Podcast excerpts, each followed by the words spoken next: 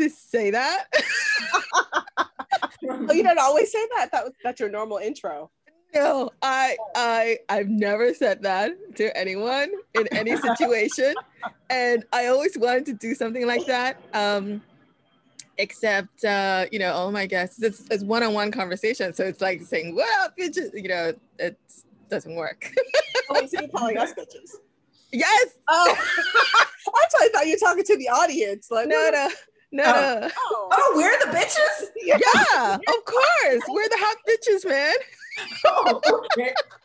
Yeah, I didn't get that at all. I was like, yeah, bitches, what's up? Yeah. Oh. All right. Corporate, well, well, corporate, hello. hello. Corporate curb kickers in the house. Yes, yes. So how are you? How are you ladies? Good on my end. You know, it's kind of rainy and kind of gray outside. So that oh. definitely has an effect on my emotions. But being on here with you guys totally perks me up with all the lights all around. Makes me feel alive. So lights, makeup. mm-hmm. Yep. See, I did my eyes. What? What? Although this one looks like this a little bit. Hold on. How you doing, T. Tanya? I'm doing great. I have the same funky weather. but you dude, know, dude, we're all in the same city. Exactly. Different parts of the city, right? I'm Brooklyn. You're. We're actually in three different boroughs. You're right. I'm in Queens. Tanya's I'm in, in Manhattan. Manhattan. That's right. That's right. Three Tanya, boroughs. you're in my old hood. I grew up in Washington Heights. You did? Oh, I love Washington Heights. It's uh yeah. There's always a party going on. Always. Always. well, do you join them? Well, no, not during COVID, but you know, um, when it's Saturday night and you know it's two o'clock in the morning and there's a there's just the salsa jam happening uh, yeah, you just, uh, your choices are to be a little annoyed about it or to be like, wow, it's Saturday night and I'm in my house and there's a salsa jam happening. um, I think I was always indifferent. So uh, when we, when my family first moved to New York, um, we were in Queens and um, in Woodside, and um, and it, we where we live, it also happened to be on the path of the you know the airplanes flying through. And mm-hmm. so uh it was you know it was always noisy. There was always some sort of noise. So i kind of got used to that. Um and so you know when when we moved to washington heights and all that noise street noise and music and all that stuff it's like you know whatever. It, it like it never phased me after a certain point. Yeah. But i did not join. But now i'm think, kind of thinking like maybe i should have But how old were you when you lived there? Oh, I was young. I was like nine. We moved out. How old was I when I moved out? I don't know, in my 20s, in my mid to late 20s. Yeah. So So you went to high school there? I went to actually I went to high school uh John F. Kennedy, which is like uh directly south of Riverdale. So I mm-hmm. went to high school with a lot of Riverdale kids. Yeah. I don't know what that means. Yeah. Oh, I'm sorry. so Riverdale. Is it like the TV show? I know. No, no. I know the TV show. I don't know what it means in New York, but no, no. Sorry. Oh, are you guys? You guys are not from New York? No, I'm no. native. I the apartment I grew up in. So, but I know yeah. Brooklyn. I don't necessarily ah. know other boroughs. You know what? That's what it is. Uh, you, I think Brooklynites tend to be very Brooklyn. Mm-hmm. Yeah, yeah. Um, I lived in Queen. I guess just two boroughs, yeah, Queens and Manhattan. But because I went to school in the Bronx, I also know the Bronx. Mm. And uh, and you know, and when I went to college, I met a lot of people from Brooklyn because I went to NYU for a while. So yeah, and I went. I actually did go to Brooklyn a lot for different things, but um, yeah. Um, but anyway, yes, Riverdale. So Riverdale is in the Bronx. Riverdale is a Jewish neighborhood, oh. but it's it's uh, like somewhat affluent Jewish neighborhood. This is back when there were not million dollar houses in New York. There were million dollar houses in Riverdale. okay. Yeah. Isn't okay. it like Riverdale Country Day or something? Like some um yeah, I don't know. But um Yeah, I don't know too much about like all that, like what you know.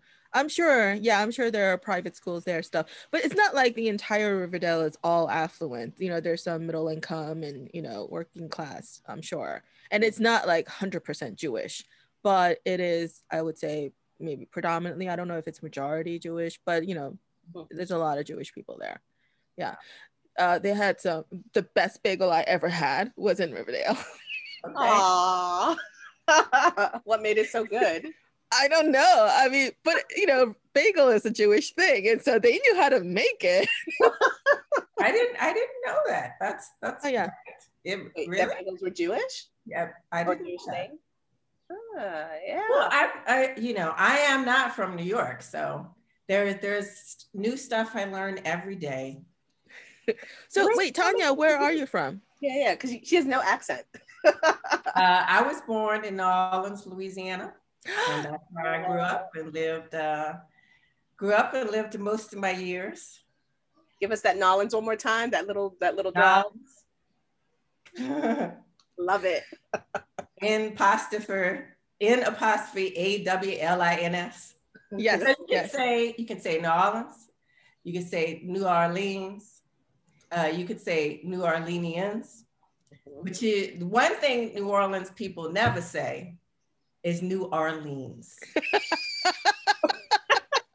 no one from New Orleans. I grew up saying it, New Orleans. That's right. That's because you're not from there. um, wait, how, how do other other other people in the South? What how do they say New Orleans? Uh, well, I don't know how other. What do you mean? I don't know how other people. You you would have to ask, like I don't know, a oh, person okay. from Georgia how they say it. Okay. Uh, I can tell you as a native how we say it. uh, I was, I guess, I that question comes from. I was wondering if maybe because it's in the South, there's some Southern, you know, uh, in terms of like the the pronunciation. If it's a well, more of a Southern thing. Things or no, no, it's a it's a it's a definitely New Orleans thing. Yeah. Um, but there are some words in the South, like uh, the difference between pecan and pecan. Yeah. You can hardly you know, say it. Really, you have to, work hard really, You know, in New Orleans, it's like pecans. Mm-hmm. I'm gonna have a pecan pie, you know, or I'm gonna eat these pecans. But you know, you go to Georgia and you say pecan, they look at you like, what are you talking about? Strange alien. It's pecan. oh yeah, no. In the north, in the north, we say pecan. We don't say pecan. Really? We yeah. pecan. I, I say pecan. Well, I guess pecan pie, but can I get some pecans? Oh no, I never say that. Yeah. Oh really? Well, I don't. Yeah. I never asked for pecans anyway, but whatever. um, it's like um, what is that? Uh, what's the other word that's commonly Oh, salmon, salmon and salmon.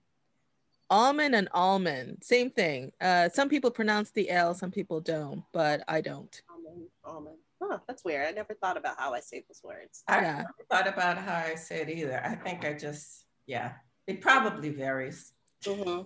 Yeah, no, I agree. Depending on who I'm around.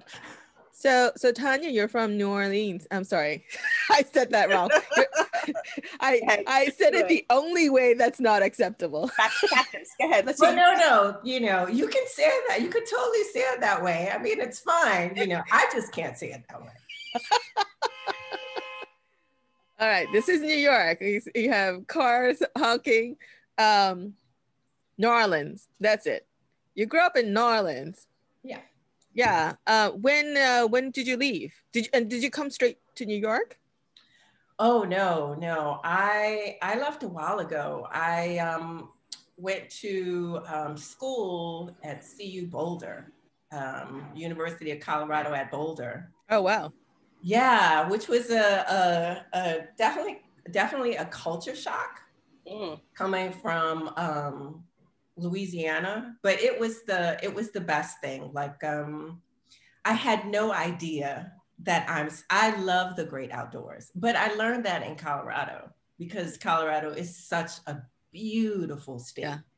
You know, I love hiking, I love camping, you know, I love whitewater rafting. I mean, it runs the gambit, but that's that was learned because you know you're not hiking in Louisiana. Like if you don't hunt or you're not a fisherman, uh, there Louisiana is very beautiful. Gosh, it's such a beautiful state, and uh, I love my home. But you know, um, I wasn't too cool with hiking through the swamps or I know. Uh, you know, it's, just, uh, it's a different kind of beautiful. It's a different kind of beautiful. And so when I moved to Colorado and for the first time having all of those opportunities to do that type of stuff, I mean, I just love it. I'm an avid hiker now. I hike all the time. That's great. Yeah. I'm um, curious, like what what made you? Because it is so different. What made you go out out west? What was the the cincher for you? Well, you know, when I was looking at schools to do, you know, talking about career wise, right? Because we're corporate curb kickers. Yeah. Um, I really wanted to be in journalism. And so I started looking for schools and um, you know, picking certain schools, and then I got accepted to some, and then you know, CU Boulder is the one who came through with the money. Ah, so it's like, hmm, okay, that sounds great. yeah, that's often that's often how it is. Is you know, uh, uh, and that's that's like that's the that's the job situation too. Sometimes you know, it's whoever. I, I remember my fir- first corporate job um, I got two or three offers in at the same time. It, it, was for a while, for a couple of months, I got nothing, just interview, interview, interview every single day, pounding the pavement. And then all of a sudden, these offers came in all at the same time. And I just went with whoever gave me the most. I mean, this is entry level job. So, you know. so yeah so i think um let's get right into it and uh i want to know about your origin stories so that sounds a little like we're superheroes but you know hey i think there should be a, a curb kicker uh, comic book series. there you go. I'm totally game for that. oh, so what would what would be your special power? Ooh, well, I'll tell you what my superpower is. Mm. It is the ability to juggle many things at once. Oh yeah. So I'm the master juggler, if you will. Um, or at least I like to think I am, except when everything comes crashing down all at once. but that's my superpower. But if I had to choose another superpower, um, I think I would love to have ooh, the power of influence. So mm-hmm. like I love that show. I forget what it's called now, but it's like with all the different like superheroes. That's like modern day. These kids that got adopted by this billionaire. Um, I can't think of the name of it now. Is it something, um something boys? No, it's like a, what did you say, Natalia? Netflix. It's on Netflix, right? Yeah, it's on Netflix. I think. Yeah, yeah, yeah. Mr. Hargrave, Greaves, I think is his name. But anyway, but one of the characters, her superpower is the power to like influence. So she says something and then people automatically do it. So it's like, I would love to have that superpower, the power to influence, because then I would be able to make people stop being racist, make people be more open minded, and, you know, hire us for more gigs. just a little plug there. I, I actually had uh, I ha- got the taste. My first taste of influence was when I was like four or 5 mm-hmm. and um and since then I feared it. It's like uh, cause well, cause you know um. I I actually made a conscious decision that I would never do anything like that. Well, because it, when I was four or five, I was a little manipulative. as all kids are. No, that's a survival skill. They like all are. I that's a survival skill that all kids do. So don't be ashamed of that. Claim your manipulative little self. Uh, what do? What happened? Oh, it, it, I don't know. It wasn't terrible, I guess. So um, I have two older sisters, uh, five and six years older than me. So, and the and the one who's directly above me, uh, I would say in terms of personality, she's the most innocent one. You know, um, and um, now it's four or five. And even at that age, like I had more cutting than she did, who was twice my age at that time. and so uh, we were we were doing this um, play. Um, so we were sort of reenacting this uh, TV show, a scene from a TV show we were watching, and so we were reenacting it. And uh, and the scene was mother and daughter reuniting, you know that sort of thing. It's typical Korean soap opera crap. and um, sappy stuff. Um, anyway, and so the scene is the mother and daughter run to each other. Yeah. And um, and uh, uh, yeah, and then they hug and, and all that stuff. So, you know, we do this over and over again. I don't know why she wanted to do it over and over again. So we do it over and over again. And then at one point I slip and fall, right? And hit the back of my head squarely like on the on the hardwood floor. And you know, um and it was really hard. So I got a little, I don't know, dizzy or bump in the head or, or, something. So my sister was so afraid that she'll get in trouble for making me get hurt she she said she was like bribing me. She's like, I'll get you anything, I'll buy you anything. What do you want? And so I said, okay, I want this, I want that, and I want that. And so I basically made her spend like all her piggy bank money. and uh, and she later got in trouble for that. Giving you all her money? Um, yeah, for falling for my scheme. Um, you know, I don't know if I intentionally wanted to spend all her money or if it just kind of, you know, you know how like sometimes you get caught up in something yeah. and just keep doing it and you don't have any like boundaries and so you just keep doing it until like somebody stops you, you know. and then uh, so when she got in trouble i realized like oh my actions have consequences so i decided like you know i can't you know wield people around like that anymore um, so yeah but i mean it didn't completely stop me because later in life I I have done things like that a couple of times. Ooh. But uh but in general I don't I don't do that. I'm very conscious about like not um manipulating people. Got it. Yeah. All right, so going back to our origin story. So I think Tanya, we started with you. So I don't know, maybe we should kind of get back to that. Oh, so my origin story in terms of uh, corporate life, um, you know, starting from uh, CU Boulder, I had the the opportunity to uh, work with the Jim Lehrer News Hour, which was uh, pretty fantastic.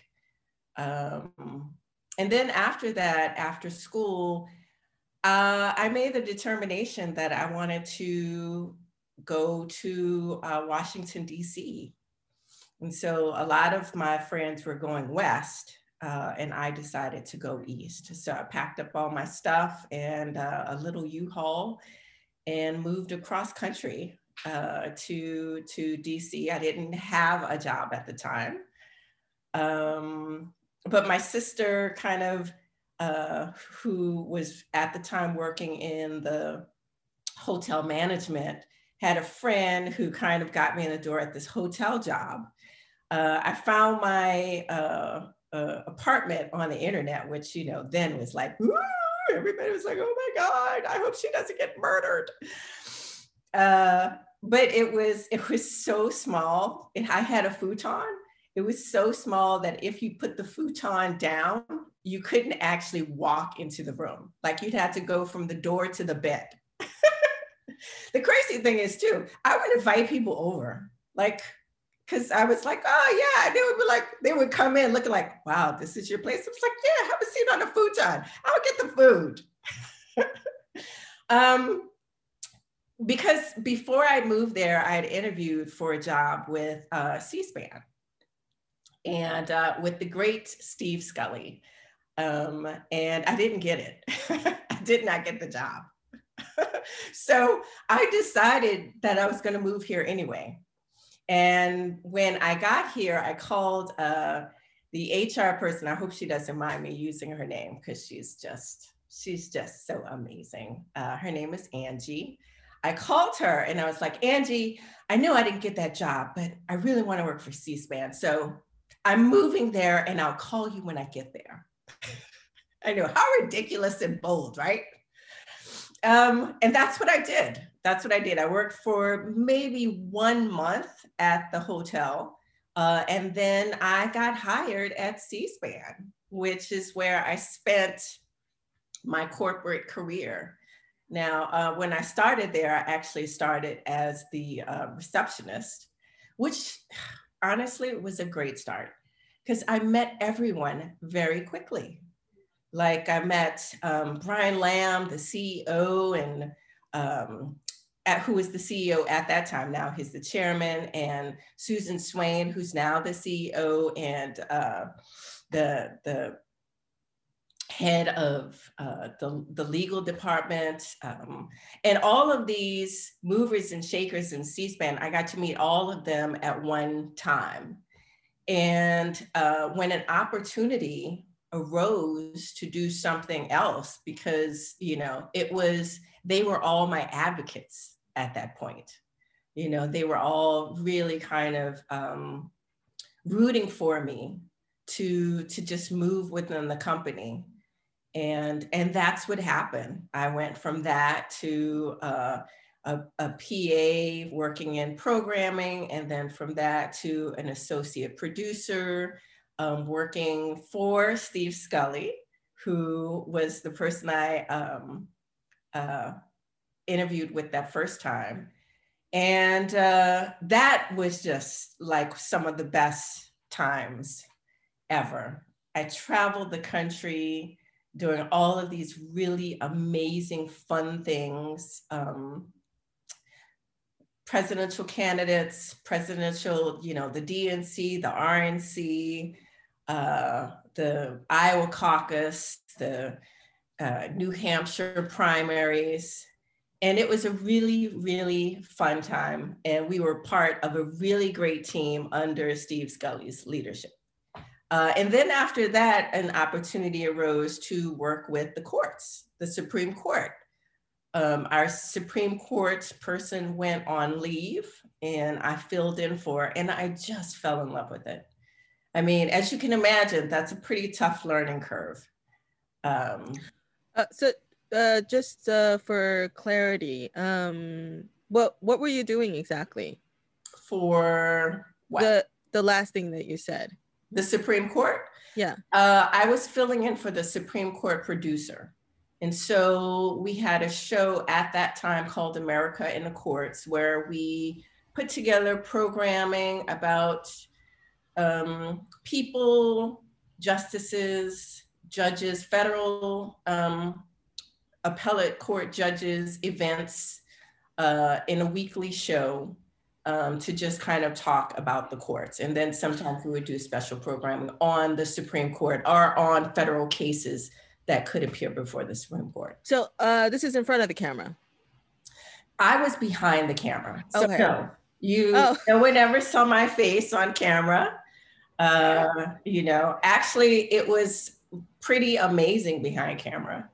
You um, you learn a lot because, well, you really have to. If you're a producer, it's your job to know. It's your job to know everything you need to know so that you can answer any possible question that can come up ever. If you're in a live, it's your job to foresee any potential problem before it arises and fix it immediately. you know, it's just kind of a catch-all for everything. But it was a oh, yeah. opportunity, and uh, that's what uh, when I left, when I left C-SPAN, I was actually the um, I was the senior producer and the Supreme Court producer uh, for the entire company for all and for all of the C-SPAN networks, radio and and the web. Yeah. Uh, I just want to make a quick note uh, or just observation. So earlier you said that uh, you started out as a receptionist and you commented how that was that was the best start. Yeah. Um, I agree with you. And I think not enough, um, I think um, credit is given to like the these entry level jobs. Um, because it can be a very, uh, it can be an excellent way to start with a company and learn your way around, right. you know? Yeah you don't have to start as a superstar you know?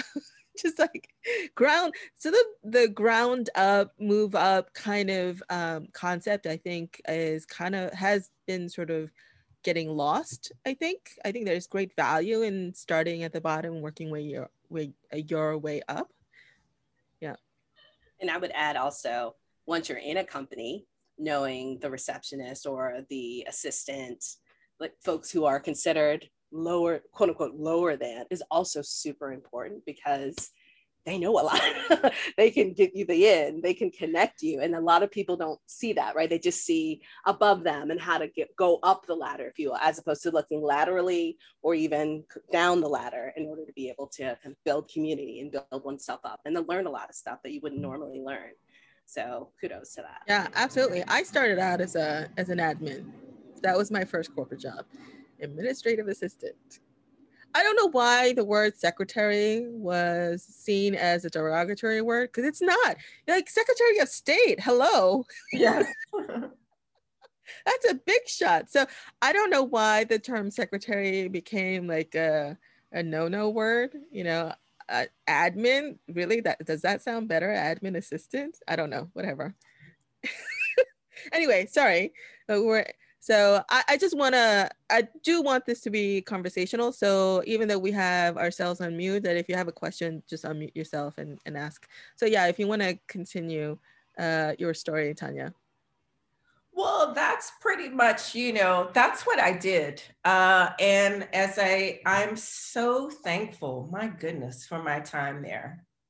Uh, still today, I learned so much from that structure, that world. And so even though I'm not in it anymore, all of those skills, I mean, all that skill set is with me. I've got it. Um, so, because right now you are a K-pop dancer, an actor. Uh, I'm really curious about the K-pop uh, connection because you know that's just um, and you know and the more I, I, think maybe after is it after I met you or shortly before I met you. Um, that's when I started learning about BTS. Even though I'm Korean, I'm not all that connected to the Korean culture or the Korean community. I'm I'm sort of yeah yeah whatever. Uh, it's okay. We love you. We love you anyway. I, I don't really uh, closely identify or or stay connected to any particular thing. Um, I, I I think I like the fact that I'm kind of an island, but then you know, because I'm not connected, I don't always hear about it. In fact, um, my last corporate job, um, there was this this colleague. She's English. She's from England, and uh, but she spent some time in Korea teaching English, and so you know she had uh, a natural curiosity about the culture there and, and all that. She's the one who told me about Gangnam Style. Girl. I don't know if I would admit that, but okay. no, this is how clueless I am sometimes. But anyway, so uh, Tanya, I'm really curious about the whole K-pop thing, and uh, when was the first time you got the acting bug, and why you decided to kick the corporate curb? The acting bug. So I have really a, a, a great friend of mine. Her name is Tiffany Silver who also worked at C-SPAN at the time. And now she lives in Los Angeles and she's making movies. so she had this project that she wanted to do for the web called the Alan Liu Show. And she asked me if I would just come and help. And of course I said I would. And uh, it was long, it was kind of crazy, but it was also amazing. And it was so creative. Like we were creating uh, things in a new way because I was I've all you know as a producer I've been in a creative field uh, for a while, but this was a different kind of creation. Um, and after that, I decided I was like, this was great. So I said, well, I'm going to take a couple of acting classes. Took a couple of classes and then my teachers are you know giving me feedback like that's very good. You're you know you've you're you're you've got something there. And so it's like okay. So then i said well i'm gonna have my friend take some photos so Fred took some photos and you know and then i saw something pop up and i was like you know i'm just gonna go on this audition just to see just to see what it's like and at the, you know, it was crazy. There were like uh, tons of people. If you ever go on an open call, which we've all done, there are like, gosh, I don't know, a hundred or so people up in there. And I did my audition, and then they called me for a call back. And then after the call back, the uh, director, you know, he was like, Tanya, we love you. We think actually you would be great for two roles in this. So um, it was a short film. He was like, so you know what? We're just going to let you decide what you want. And then I was like, okay, it can't possibly be this. Really? Uh, and of course it's not. That was just, that was uh, just the beginning. I've had many, many no's since then. But that was uh, that was the beginning, and it started.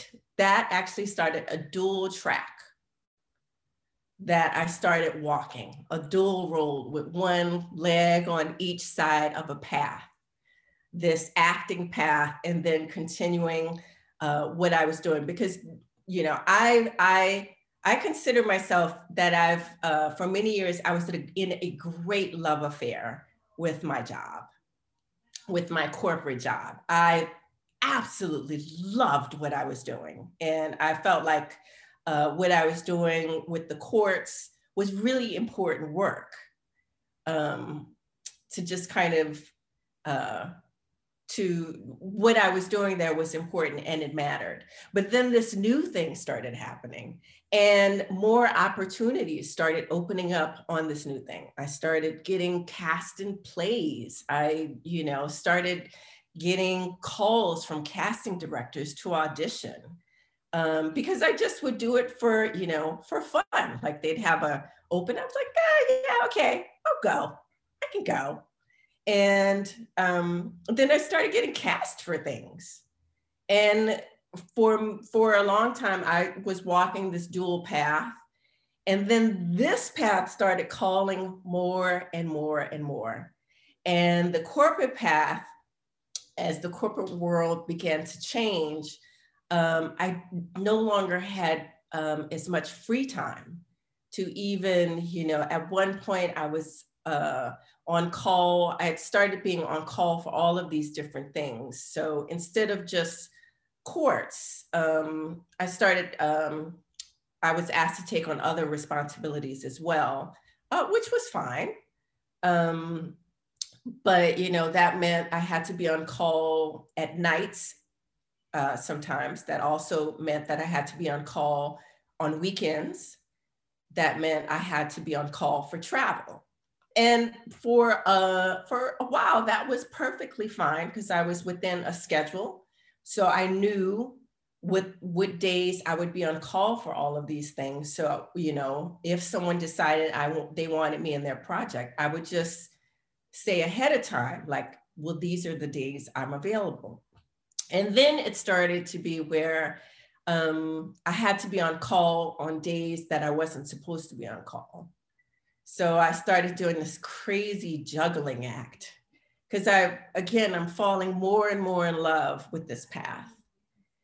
And during that time, I think I was really starting to, um, as many African American women or Black women, you know, we sometimes reach that ceiling. And it's like, well, where, what's next? Where am I going next? And uh, for me, I had this amazing opportunity to do this great series um, uh, about history and Supreme Court cases. And I, again, fell in love all over again with what I was doing. It was, you know, crazy 70 hour weeks. Um, but I loved it. I loved learning. I was learning all of these things about these cases, about meeting, you know, like former solicitor generals and uh, great historians, great constitutional law historians. And, uh, and then that was temporary and it came to an end. And once that came to an end, that, that hunger that was uh, awakened and then I kind of had to put it aside to go back to what I was doing. Uh, and I just, I wanted more. And then at the, the, at the, this entire time, the acting had been calling to me. at that point, I'd even, um, a great friend of mine, Rachel Murray, and the Naked Theater Company. Um, I had worked with them so many times at that by that time. And Rachel approached me with the opportun- opportunity to be part of a new collaborative work where I had the opportunity to write. And we did, and it was it was hugely popular. That's another bug. right. Yeah. And uh, and then we revamped it, and um, and then I had a new opportunity to write, but to write an entire scene, uh, you know, comedy. And at that point, I was really kind of like, mm, what are you gonna do, Tanya? You know, you can continue on this path. That's safe.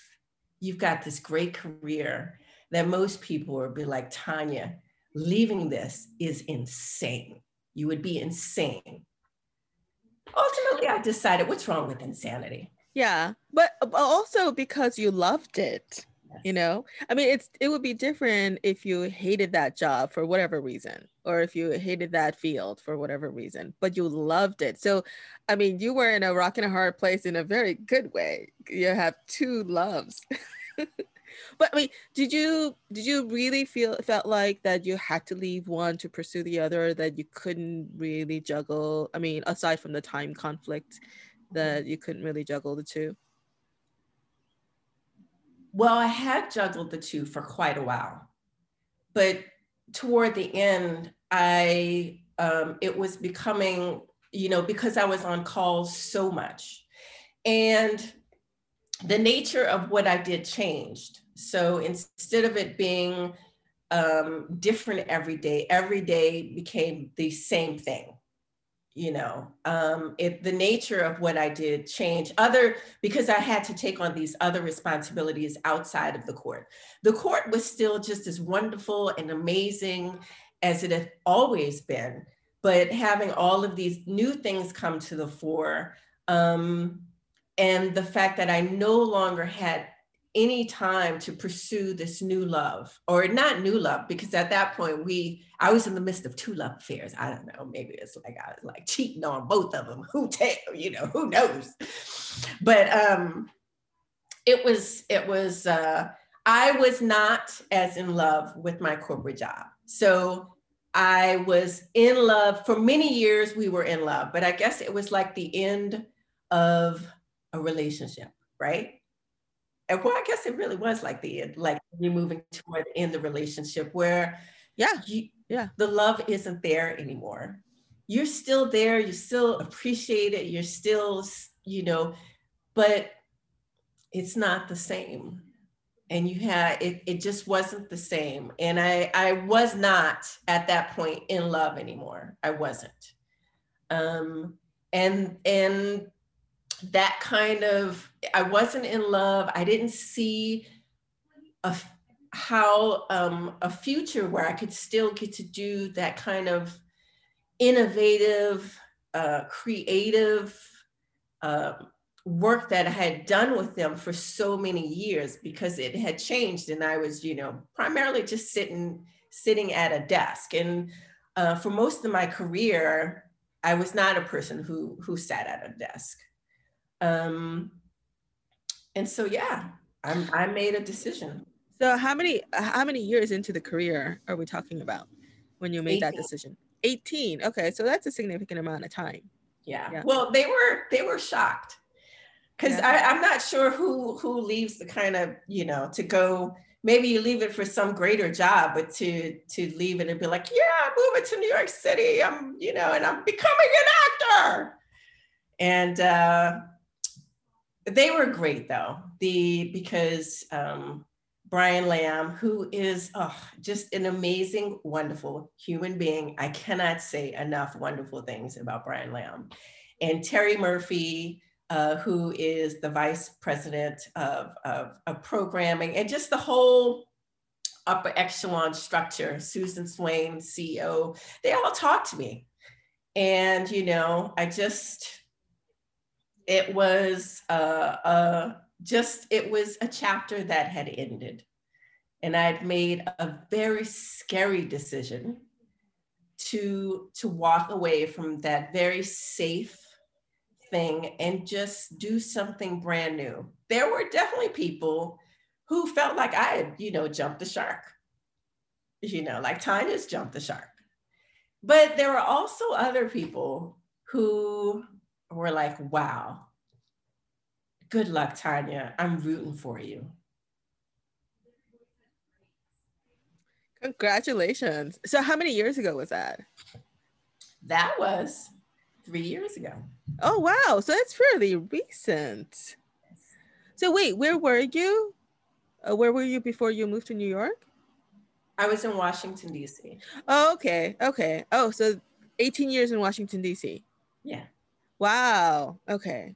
Uh, so from New Orleans, New Orleans to Colorado to Washington D.C. Right. to New York. Yeah, I, I find what I find it interesting though. You chose New York as opposed to L.A. Any particular reason? Well, another one of you know, I have I have a village. I have a village of people who've helped me personally in my journey. Um, Kate McCarthy, who was um, lived here, she moved here to attend Columbia um, grad school and after that, she worked at ABC and for many years was George Stephanopoulos' uh, producer. And uh, she lived here for many years. And I would visit New York all the time to come stay with her. You know, she's one of my closest friends. She doesn't live here anymore. Um, and she, all those years, I became familiar with New York. From visiting her all the time, I became familiar with New York knew how to get around on the subway um, you know, and I really have a lot to thank her. She would even give me like the keys to her apartment so I could come here, stay in New York, and stay in her place when she wasn't even here in New York. Now that's a friend. That's awesome. Yeah. So, so she, that's why she was like doing Airbnb before Airbnb. yes, but it was free. Yes. that's the one that, that's the one that's free. We sleep on people's couches. or air mattress. Or air mattress, yes. Uh, did you say couch surfing? Yeah, it's a thing. It's like an actual. Oh, like, oh no, I know. Oh, oh, you know. Okay, yes. Yeah. So couch surfing. Yep. Mm-hmm. haven't done it, but know a lot of people who have. I haven't done it either. Actually, when so when I was traveling around the world um, a few years ago, I I thought about couch surfing, and so when I um, for the Australia leg of the trip. So I was looking into couch surfing in Australia and um, I, you know, sent out a few messages and none of them got back to me. Uh, so I was like, ah, fuck it. I'm just gonna, I'm just gonna Airbnb it. Probably better. Everything happens for a reason, right? Everything happens for a reason. Everything happens for a reason. But at the Airbnb though, um, I was staying with a family, um, and um, and it was I, I usually try to get a place where I can have my own bathroom, but in this particular is, instance like i couldn't find one within my price range and the location i wanted so i was like okay well you know it's a whole family with kids and everything so you know it'll be nice uh, so i i went there and then one time the the father he did not lock the bathroom door and I walked in on him as he came out of the shower, and uh, I didn't really look look. But as soon as I saw that somebody was there, I quickly came back out and you know closed the door and I said sorry, sorry, sorry. Uh, but you know, I don't know. Maybe it's an Aussie thing. Like he didn't really care. I guess at that point, it's like, you know, whatever, you know, it is what it is. Why make a big deal of it, you know? yeah. um, so, so uh, wrapping up Tanya's story, I do still want to hear about the whole K-pop thing. What's that all about? Okay, so um, K-pop, it's it's actually a fairly unique story, and it started in Washington D.C. and it started toward the end, actually you know the whole k-pop the decision to to leave kind of really happened around the same time well you guys know i'm bona fide about k-pop i mean you know i'm cuckoo nutballs i mean in bts yes i'm a i am bona fide army for real, for real. So I was, it was a cold, it was a, it was a cold, snowy day in Washington, DC one weekend and I had a bottle of wine, popcorn, and hot chocolate. And on the Netflix queue, because I just started watching Korean dramas. But you know how that works. Like you watch one and others started popping up. And in my Netflix queue pops up this thing on this this cold winter uh, weekend called Dream Concert 2015. And I was just like, well, what's this? Well, it was all of these K-pop people. I had no idea. And, you know, um, and this was years after. So it was like in really, it was in 2017. So really right around the time where, you know, um, before I left. Uh, and I watched it and BTS was on there you know. Of course i at the time i didn't know they were bts i was just watching all of this stuff and i was fascinated. And then there was this one group that i saw and they were called i didn't know who they were called at the time but i later learned it was exo and they had this song called call me baby and my mind was blown i was like they were singing they were singing live they were doing this like crazy, awesome dance. They were all adorable. I mean, I was like, oh my God, what is this? What am I watching? And of course, that started it. Then I just threw myself in another rabbit hole, the YouTube rabbit hole, because I was like, well, who are they? Because they didn't say their name. The reason why they didn't say their name, because in Korea they were so huge that everybody knew who there was. Except yeah, they they don't need to introduce themselves. Yeah, right, right. Yeah. Exactly. So I uh, go on YouTube and I'm just I'm I'm watching every video now. I want to know everything. And in my YouTube pops up this and it was called EXO Call Me Baby Dance Tutorial. And I was like, you mean I could learn that dance myself? I I'm gonna have to look it up. yeah, I, I, I did not know that there are tutorials, although I'm not surprised, of course. There there's a tutorial video on virtually everything. Uh, yes, I wish I could remember the the um I can't I can I could look it up uh, for who for who the young lady is that taught the dances. But the and I would so I would go to work, you know, and uh, I would come home, and that just really, you know, because during that time again, I wasn't I wasn't in a place of love. So I would come home, turn on this dance tutorial, put my clothes on, and practice the moves. And I mean, I was doing that consistently every day after work. And it became my happy place. It became nice. pure joy for me to pure joy for me to learn this and that's what started it when i moved to new york city you know i'm like well i'm in new york city now they have everything here and literally i just went online and I looked up K-pop dance class. And of course I found one. Of course.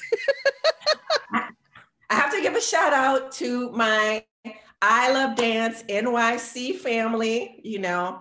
Um, that's where I go. They teach me all of the dance moves. I still actually learn dances, especially during COVID. I've learned some dances just from watching YouTube and doing the tutorials or uh, and at first I, I wound up doing a whole EXO uh, dance video myself. So she only taught the chorus, but I watched the whole dance in slow-mo, reversed, mirrored, and taught myself the rest.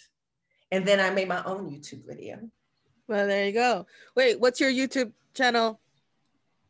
Magic Apron 3002. So yeah, I was always curious about that too. So what's with the magic apron? Does it mean something? I love to cook. Ah, okay. You know, I'm always uh I'm always trying to throw somebody some some kind of dinner party. I love having people over for dinner. I love having fancy dinner parties where you know there's a menu and there's, there's well cocktail. That sounds like an invitation to me, Tanya. oh yes. Absolutely. You know, we get past this COVID thing and then yeah. get our little vaccination on. I think we should do a, a live episode after, you know, at your place, a dinner party episode. Which just, yeah, we could definitely do that. Totally game for that. I'm always loving going to Tanya's place and having something a little fancy. I feel like a grown person, which is nice when I go to her place, even though I am a grown person. But um, but I remember as you were telling the story about K-pop, like that was one of the details that I remember. I was like, oh, I think I found my soulmate. I found my friend because how many black? Okay, let's let's face it, we not spring chickens. Black, not spring chickens. Women that actually know what K-pop is and actually really like it. I, however, do not dance to K-pop. I've tried, mm, not my thing, but I'm okay with that. But I love the music. I love everything about it. It just, I don't know it just makes life seem just so fun and light and you can lose yourself in it um, so k-pop is love I'm, I'm the only one who is not in love with it. I mean i it's it's fine. Maybe because i am korean? Yeah i know. Maybe. I uh, i've always been attracted to things that uh that i am not a a natural part of. Um I agree. Yeah. So, you know, cuz like there's so much out there to learn and to explore and to experiment and and all that. Like I I'm Korean. I, although I can't say I can't really say I, uh, I know Korean culture. Uh, this funny thing happens to to all immigrants actually all immigrant community that once they leave their homeland and transplant somewhere else their connection to their home culture sort of uh, stagnates at that level. It doesn't really evolve or or grow or anything.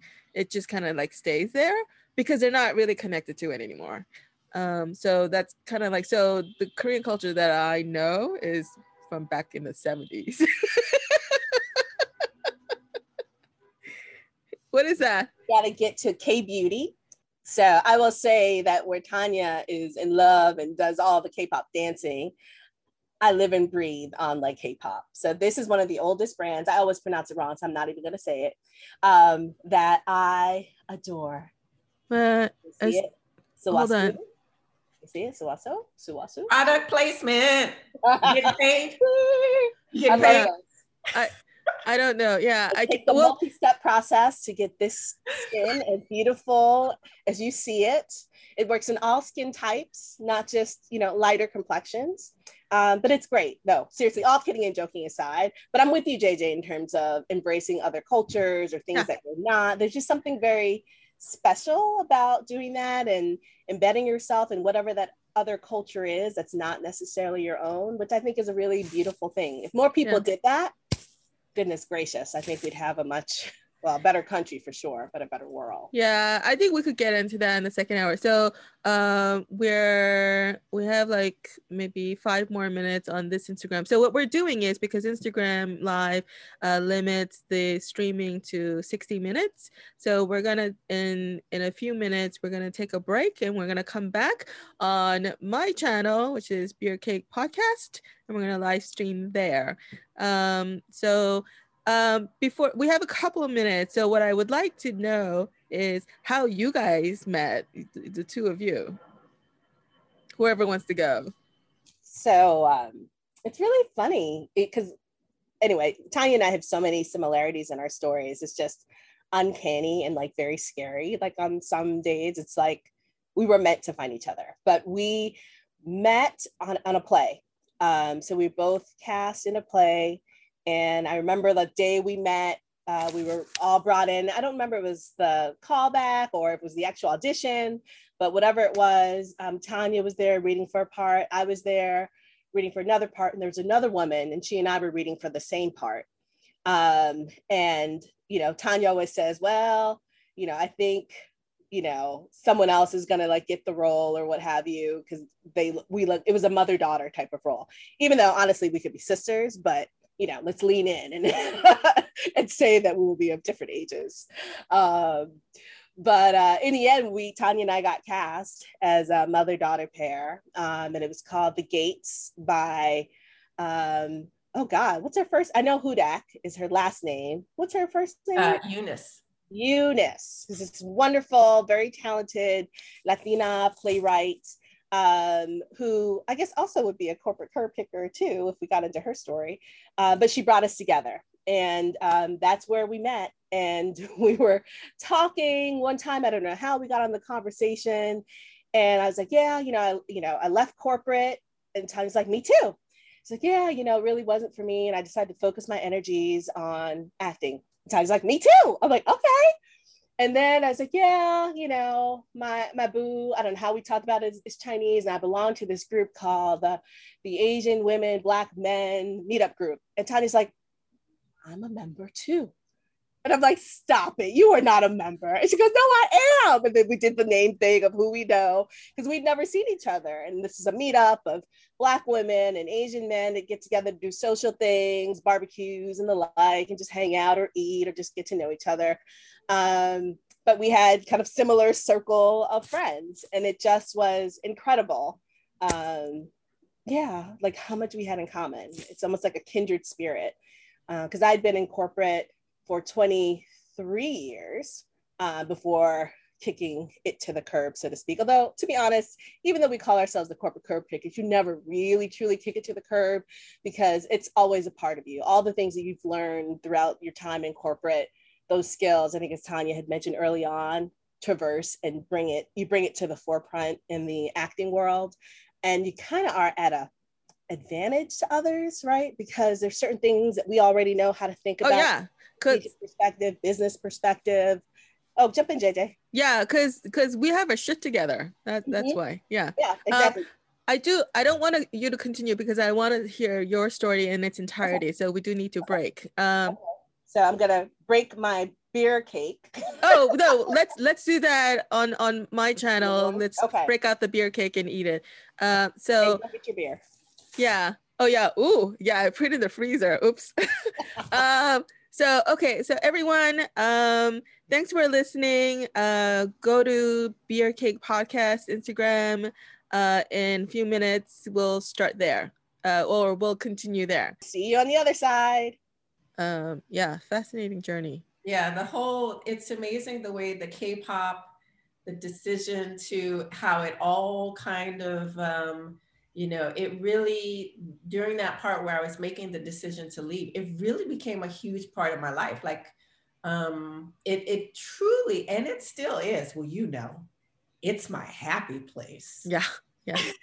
it's my, it's my little happy heart. Okay, it's streaming. All right. So make sure. Okay. Uh all right. It's, I'm just gonna check my phone. Listen, Tanya. Oh yeah, my beer cake didn't arrive. That's okay. I have coffee. You know what I want to say? Uh, chime in on what you just said about how we met, Chantel. Uh-huh. The thing that I remember is that um, the when I auditioned, I auditioned for with another person before you, mm-hmm. and because I came earlier than you did, and I auditioned with her, and you know, and um, you know, um, there wasn't any chemistry with her, and then uh, Eunice had asked me if I had time to stay, and you arrived, and she was like, "Oh, will you two read it together?" And I remember as we read it, it I felt like I was like, "Wow, that was great." I was like, "She was so good." I was like, "Man, that was really." I was like, "We really," you know, I was like, "That was," you know, mm-hmm. it's like the scene was just popping. Like right, right. We, were, hearing each other, we were listening to each other, and we were totally in the moment. Right. We were in it, right? Mm-hmm. Um, and then I remember leaving that thinking, well, she was fantastic. There's I'm not getting this because I didn't I didn't see like the mother-daughter dynamic Mm-hmm. And I was like, well, you know, and then I remember the the woman who arrived after me, and mm-hmm. I was mm-hmm. like, well, okay, they look like they could be mother daughter. So I was like, ah. Uh. So when I got the call, I was really shocked. you know, it was divine intervention mm-hmm. because you know, considering all of the things we have in common, it's no. Just, it's ludicrous. It's kind it's, of bananas. It's really like the universe was like, whoa, you two really need to come to the city with millions of people where the opportunity of you actually meet each other it's almost nil but i'm going to put you two together in the a situation where you really have to get to know each other because you're in a play together mm-hmm. and you're in like you two are opposite each other in this play mm-hmm. yeah it was really it was uh the best thing since the best thing i know and it's really funny because i almost called to cancel to be like you know what i'm not going to this audition because i woke up i got ready to go out the door and at the time my sister and her family they were staying with us um, and so it's my, my, sister, her family, and the dog. and that day, the dog decided to pee on the floor. So as I'm going out, like I'm dressed and everything, I step right in the dog piss. And I'm like, fuck, like, oh, now I have to change. Now I have to do this. I'm going to be late. I can't just leave the pee on the floor. I need to clean it up. So it was just like a mess. And like I hate being late. Like my biggest pet peeve is like being late. Like it just makes it makes my insides turn like into um, so I almost texted Eunice to tell her that I wasn't going to come. You know, thank you for the opportunity, but something came up. Um, and then I don't know what it was, but I cleaned it up. I did it. Like I'm, you know, I'm gonna be a little bit late, but it is what it is. So I will just let her know it is what it is. I think I think I made it there like just on time um because the trains were with me. they were working with me at that point in time. Um, but I do remember having that moment of almost not going. So we almost had a near miss. but I still think we would our paths would have crossed. Oh yeah. I was gonna say that. If you did, you would have met some other way. Yeah. Mm-hmm. Yeah, I truly believe in that. Um, I truly believe in that. Even, you know, JJ you and I meeting, right? that, that's so random, actually. So in 2018, I had I had two random encounters or meetings, uh, meetings of the mind. Um, the one was you, and the other one is my friend Stephanie. Uh, or does she go by Stephanie or just Steph? I think just Steph. Um, and she's an interesting person too.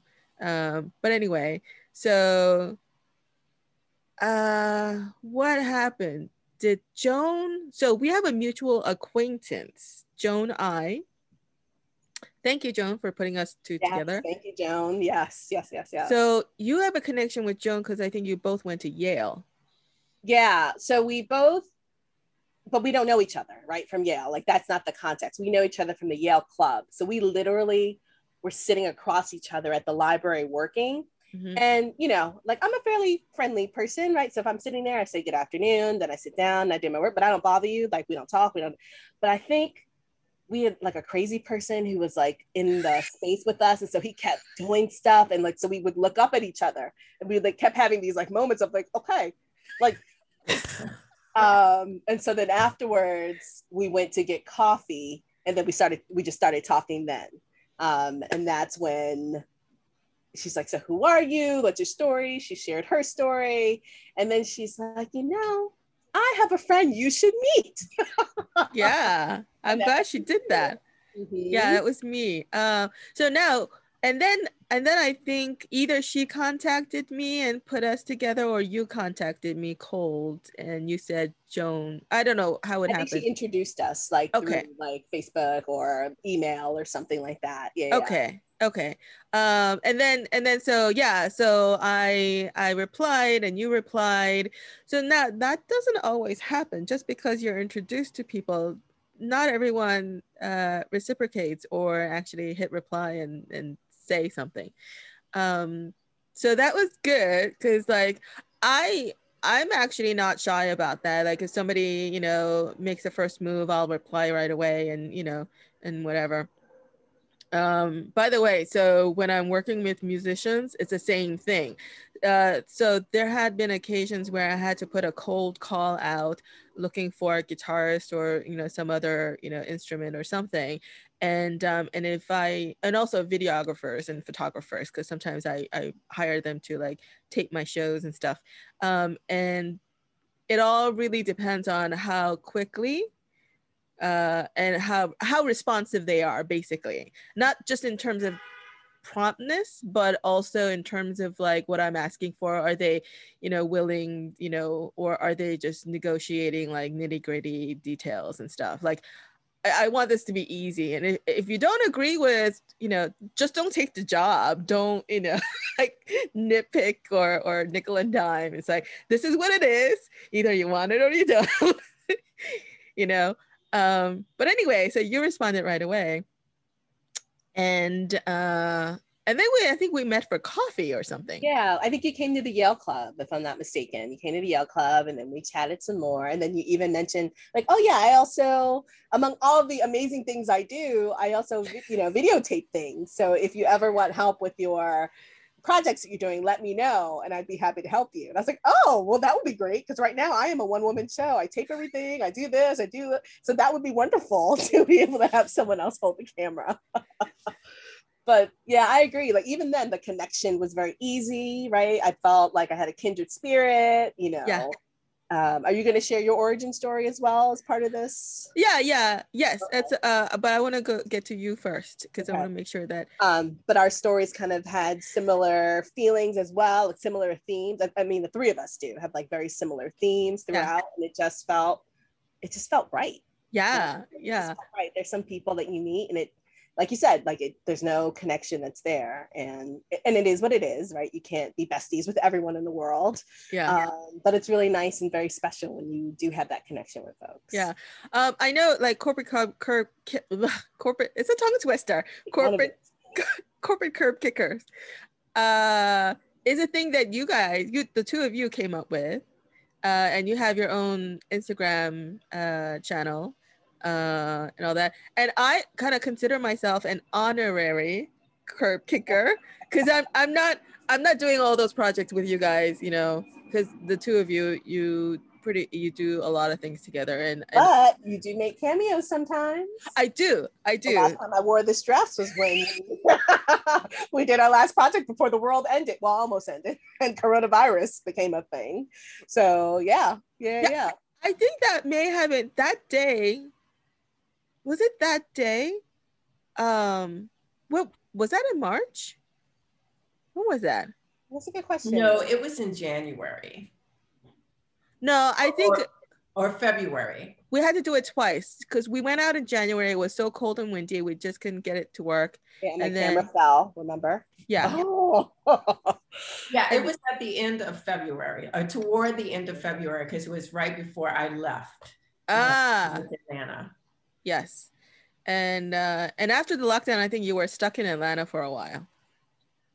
Uh, well, for for a little bit, you know, I decided to um, leave and come back uh, into Zombieland, which because at the time New York was the epicenter, and I was uh, so I left before everything actually shut down. I think San Francisco shut down first, Okay. And once that, I made the decision to come back to New York City because I was like, if I don't, um, I could be in Atlanta for, and I was right. It was, I would have been Atlanta in Atlanta probably still. yeah, yeah, yeah. Um, so yeah, so anyway, that's that's how uh, Chantel and I met. And the other thing that I was impressed uh, by you, Chantel, is um, I just, you know, I happen to have I happen to have had a show coming up like in a matter of days and I invited you and you actually showed up. Yeah. And, and that that's another thing like when people actually follow through on the things that they say that they're going to do, it's like I'm always impressed when that happens because so many people flake out. Mm, yeah, including, including me sometimes. Sometimes I flake out too. I you know, I have to uh own that. Um but hang on one second. I just have to do this thing in the computer. Oh, no problem. Okay. All right, cool. Um, so that I remember that show, and that was because I remember you so impressed me with just doing it, right? So like part of what Tanya had mentioned, like how scary it is, right? To be looking at the ledge, like I'm gonna do this thing, right? Like there there there is kind of a safety net, sort of, right? Because we were in corporate, so we kind of have some things in our back pocket. But but still, you're looking at the unknown of like what's gonna ha- like what's truly gonna happen. This is a path that you haven't taken before, um, and you did it, and you put yourself out there. Like you had your venue. Like I was just like, what? Go ahead, girl. Like I need a little piece of that um, to be able to keep me going in my journey. Um, and so I think just when you know you you kind of get like a, maybe a little down in your luck and you're like oh i'm not really sure. The universe sends signs or people that kind of help you like along the path. Oh and yeah. even just being open to it and leaning into it um, or at least i'm learning to be i should say. Sometimes i do fight it. But yeah i was so proud of you even though i had just met you. I was so super proud of you um so let's let, let's get right into that. So i know it to step out on your own and and do something completely different is totally scary and yet you did it. So tell us like how you came about to kicking that curb. What you what you did, you did before you kicked the mm-hmm. curb? And yeah. Yeah so it's really funny. So i am and i'm gonna have a little sip of my. Um, oh wait, okay. You know what? So before you get started, let's do that. Okay. So so I did send out beer cake. Uh, unfortunately, the cake to Tanya got lost in the mail. Um, and it's probably growing mold now. So so don't eat it when it arrives. Um, and so here's my beer cake. Um, it's in a bowl because I was experimenting with the recipe. Oh and um, and I tried using uh, almond flour to cut down on the carbs, but um, yeah, I when you when you use almond flour, I have to use a lot less moisture, or or something, or you know mix it with like coconut flour or something else, uh, because it basically came out to the consistency of a very crumbly like bread pudding or something like that. You know, kind of like English pudding is basically steamed cake it's yep. like that, except it's not so steamy and it's very crumbly. So it just kind of like fell apart. so, so I sent you glad I mean luckily I did two the original recipe and this one at the same time. So I had that cake I, that I was able to send you. Yeah, so I have it right here. I don't know. That's huge. Delightful. I know it's huge. I'm like, gosh, this is enough for me and my family and my grandparents. No, think of it, and it smells awesome. It kind of smells like gingerbread, actually. Because what what is beer cake? Um, well, it has beer in it, and that's why it's called beer cake. And um, and um, the you said what gingerbread? Yeah, it, there's cinnamon in there, and that's why it smells like gingerbread. Yeah. Um, had it before. And with my beer cake, I'm actually going to have a beer. Um, this is the last bottle of the six pack that I got to make this cake and uh, cakes before. Mm. So I'm actually going to open the bottle of beer. So you could call this a Guinness cake. You could like brand this thing. Okay. And I'm, oh. gonna, I'm gonna drink this Chuhi or Chuhai grapefruit drink that I got from Mitsuwa, um, a Japanese um, supermarket in New Jersey that I absolutely adore and love. Um, what strawberries are thirty dollars though? yeah, strawberries are thirty bucks. I know for like a pound, which is really insane. One day, one day, if I could get a sponsor, you know what? The, um, I think I think you're right, Chantel. I think I should rename this Guinness cake and uh, hit up Guinness uh, for sponsorship. So cheers. Cheers. cheers. I'm, I'm, drinking coffee. I'm drinking coffee. So oh, okay. No, With, no, I gave up. I gave up alcohol. I gave up alcohol for Lent. So you know, um, I have I have my Mickey Mouse mug here, and it's it's filled with yummy cafe au lait. Mm, nice. Good. All right. Cheers, guys. Oh wait. Okay. Cheers, Gembe. Okay, my beer's frozen. Oh, that's good. It's a slushy. I know, just at the bottleneck though, so I'm getting trickles. Mmm. You like? Raisin? Yeah, I did put raisins in it. Raisins is optional. I did put raisins. I like the raisins, and I think are there nuts in here too? Walnuts. No pecans. No pecans. I could put I could put pecans. Mm. Prawns. good. Um, it's a little dry. It might be because of in transit, but no. the raisins. Oh, is it supposed to be dry? No, I think I overbaked it. Okay. Um, well, because I usually put it in a loaf pan, mm-hmm. right? Mm-hmm. And but and um, because I was experimenting, I I was using the loaf pan for my experiment. That that cake because it's flatter, mm-hmm. I think it overbaked because of that. Mm. Yeah, sorry. Good. Sorry about that. No, no, no, it's good. It just makes me want to drink more of this. yeah. so so whenever you're ready, Chantel, you could hold on. That's the thing, isn't it? Calling on the person who has their mouthful. I know, seriously. At least I was eating something with like spinach. So I don't have any spinach in my teeth. Um, okay, so um it's really funny. So I guess in 2017, right? Yeah, 2017. That's crazy. Was when I, I finally made the conscious, the final, final decision that I was going to leave corporate to focus on acting full time. Um, but like coming up to that moment, if I like rewind, I have always loved acting ever since I was a little kid. Um, I am an introvert by nature, believe it or not. Many people don't believe it, but I really am an introvert. But for whatever reason, when I was five or six, 10, throughout the years, the moment I'm on a stage is when I like come to life. And it's like, it's almost like everything else disappears. And I have this feeling of like power or happiness or flow, like whatever you want to call it, like when I'm doing anything um, acting related. And so, like, the voice has always called me, but then along the way, you know, I'm first generation, co- well, not really. My dad did go to college, to a two year college, but I'm basically first generation college educated. I went to boarding school for high school through a program here in New York City called Prep for Prep that identifies kids of color, um, talented kids of color to go off to independent schools. Um, and in my case, a boarding school um, so I went to boarding school for high school where I was the one of the only girls there. It was an all boys school that went co ed. And so leaning into the unknown is not new for me, is not unknown for me. It's still really scary. Um, but I definitely have learned that when I do that, amazing things happen, right? Doors open.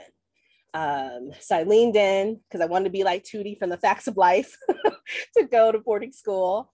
And for me it was amazing. It was life changing i met all of my best friends is where i feel like i got a real taste of the world on so many levels.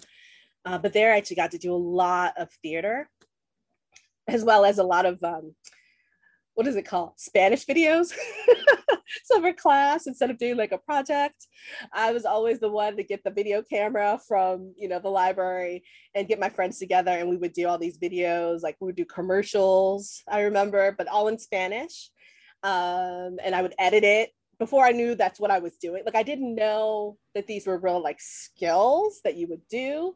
And i would do i'd figure out how to do all these um, different effects of it but I felt joy. Like I didn't feel like I was really doing like homework. Um, and then when I graduated from college, sorry, that's really funny. So you speak Spanish? Sí, hablo español. Wow, muy sí, bien. Hablo, yeah, muy bien. And I also speak Italian. Um, my heart is again to our Grazie. okay. I, I know how to say hello and thank you in, in a bunch of different languages. oh, you can? Go. Let me hear them. Um, well, there's Korean. 감사합니다. arigato gozaimasu. Um, uh, gracias. Merci. Grazie. Danke. Terima kasih, which is Indonesian. Uh-huh. Um, and then Canadian. Thank you. With a smile. that is impressive. and it's funny you do that because I do the same thing. I wanted to be able to count to five in like every language that I like ever knew or heard of. But that's funny that you can do that. That's really cool. Um, but uh, yeah.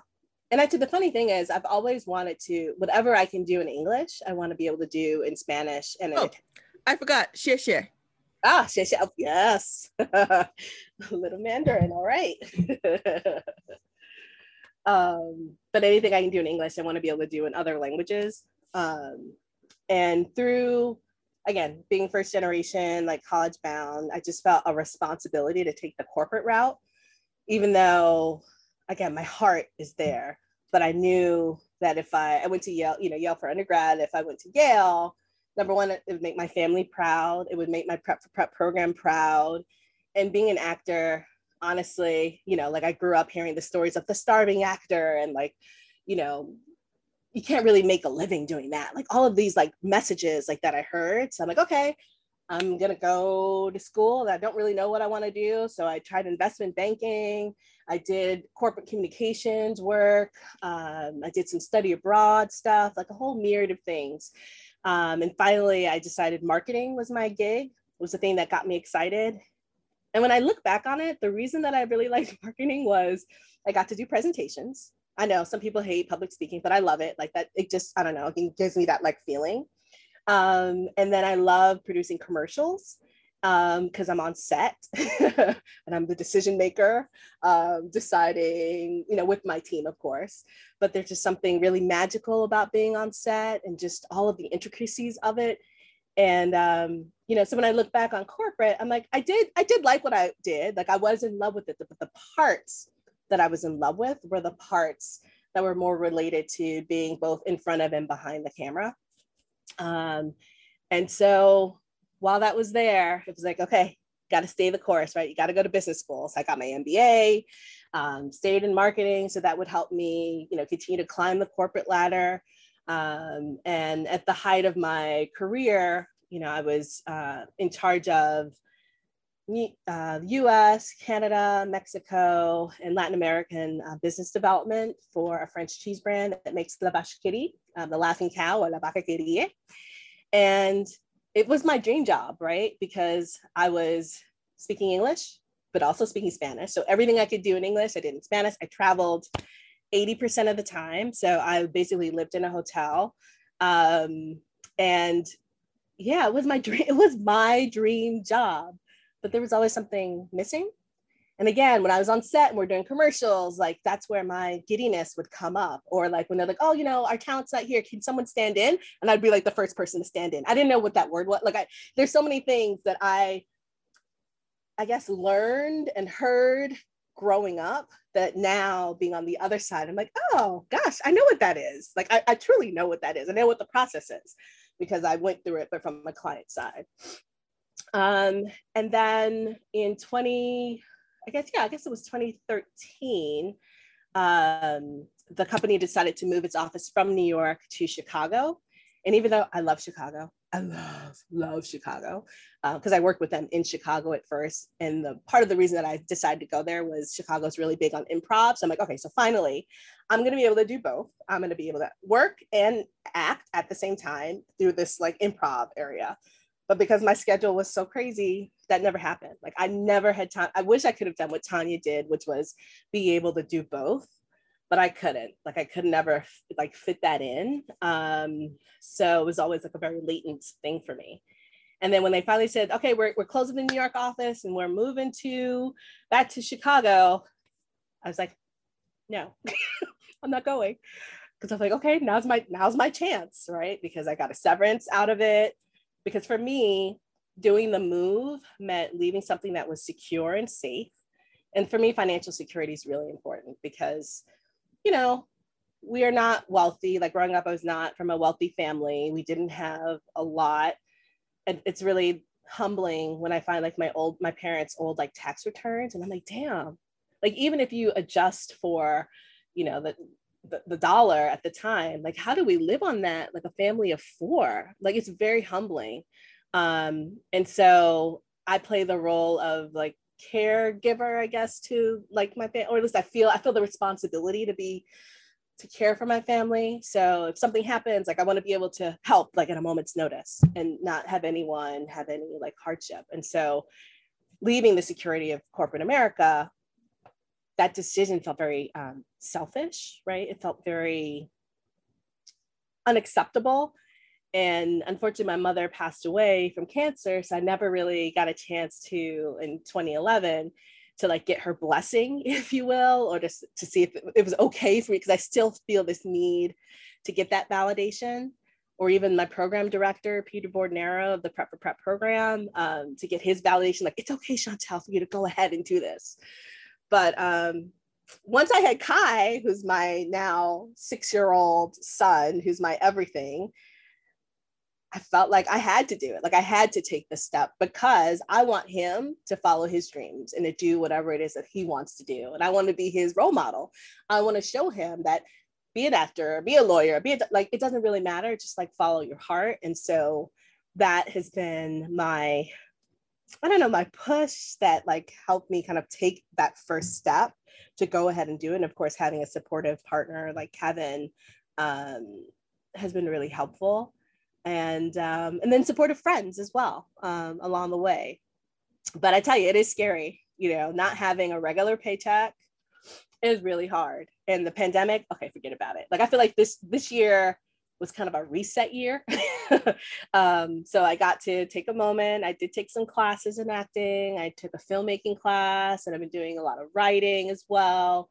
Um, but kind of taking a pause from acting because I had actually said that last year was going to be the year of theater. So the year I go back to theater, because um, the first couple years I'm like, okay, I need to get in front of the camera because that's what you're supposed to do. Even though I want to be bilingual, so be able to do theater as well as be in front of the camera. Um, you know, I really focused on camera work at the very beginning. And then, you know, after our play with Tanya, I'm like, ooh, ooh, I remember how this feels. And oh my God, it feels good. So I want to get back there. Um, so that didn't happen. That didn't happen last year. So I'm hoping this year there'll be in 2021, there'll be more of that. Um, but every day's a challenge, right? Because there yeah. is financial stability that's necessarily there. But what feeds me is this, I don't know, knowing that the payoff is going to be having that feeling in my stomach that makes me feel like I'm alive. What what is that? Describe that feeling in your stomach. Oh God, it's so hard to explain it. It's like butterflies of like nervousness plus almost like a high because a lot of times I don't even remember I don't even remember that I've done a scene or yeah. like, because I don't know, like I lose myself in it. Like I almost become like a part of it and I just feel happy. Like and I feel like a better person. like I just feel giddy. Um, it makes me more like aware and attuned in other parts of my life. I don't know. It's it's very difficult for me to put it into words, but I know that feeling when I feel it. Yeah and it's addictive. And so I like feeling that. It is. And and I think it was the show that you came to. I actually said on stage, "Hey, this is a wonderful feeling. You guys all should come on stage and do something." Um and and that was the lowest attended show that I had. It was like only 6 people or 8 people in the audience. but it was a great show. It was a uh, show. I felt the energy. Thank really you. Remember that. Uh, something you said earlier, um, uh, you know, about the financial stability and and how you were, um, you know, it sounded like you were maybe a financial pillar within your own uh, family that maybe some of your family members depended on you financially or for your help. Yeah, I was in a similar situation too. So uh, I I know what it feels like to kind of like say, okay, um, you know, maybe for a while you guys are gonna have to fend for yourselves while I do this. I know. Was, was like- that a yeah, was that a tough decision for you? Yeah, it was a really hard decision in the biggest way. Cause I gotta tell you, LA has always called my name. Like LA has always, like from the first time I set foot in LA um, for like market research that I did, I was like, I'm home. Like I'm home. So New York, New York is still home, but I do feel again that giddiness when I'm in LA. Um, but because for family reasons, I stayed close. I never really wanted to be more than like a two-hour flight away from home because um, my mom was was sick um, at the time, and I don't know. I just felt a responsibility to be to be close. But you know, I probably would have gone elsewhere. And so, and it's not that it's a sacrifice. Like, I don't want to make it sound like I, like, oh, well, it's me, I sacrificed. I didn't live my life. I lived a great life. Like, I still traveled. I did all the stuff that I love to do. Like, I remember my, one of my goals was to never budget um, because I wanted to have enough money to do whatever I wanted, whenever I wanted, without any issues. Not that I live a crazy, luxurious life, but for me, travel is really important. So I've been to like 38 countries. Um, and I still feel like I'm missing out. Like there's so much more of the world that I want to see. 38 uh, and yeah, counting and counting. And counting. Yep. And counting. Wait, did you at least hit all the continent? Uh yeah, all the continent except for Antarctica? what? Uh, but did you hit Antarctica too? No, I haven't done Antarctica. Nope, I have not. So that's really funny. So Australia and Antarctica, I haven't hit. Okay. My last two. Okay. Uh, my last two for me to hit. Um, but you know so that lifestyle afforded me the ability to and then when i was working again i want to be again do in english the same thing i do. And when i would go to latin america like you know or our headquarters of our company was in france. So like i would go to paris quite often. And then i would stay the weekend or take you know the week off or have it be a work trip because I'm like, oh, I'm doing competitive, competitive uh, research to see what other products are in Sweden and wherever, you know, and I could write that off. So I, I don't say those things to say like, oh, woe is me, like I had to give up so much because of my family. But I, I, did make a very conscious decision about what I would and wouldn't do because my family is really, really important to me.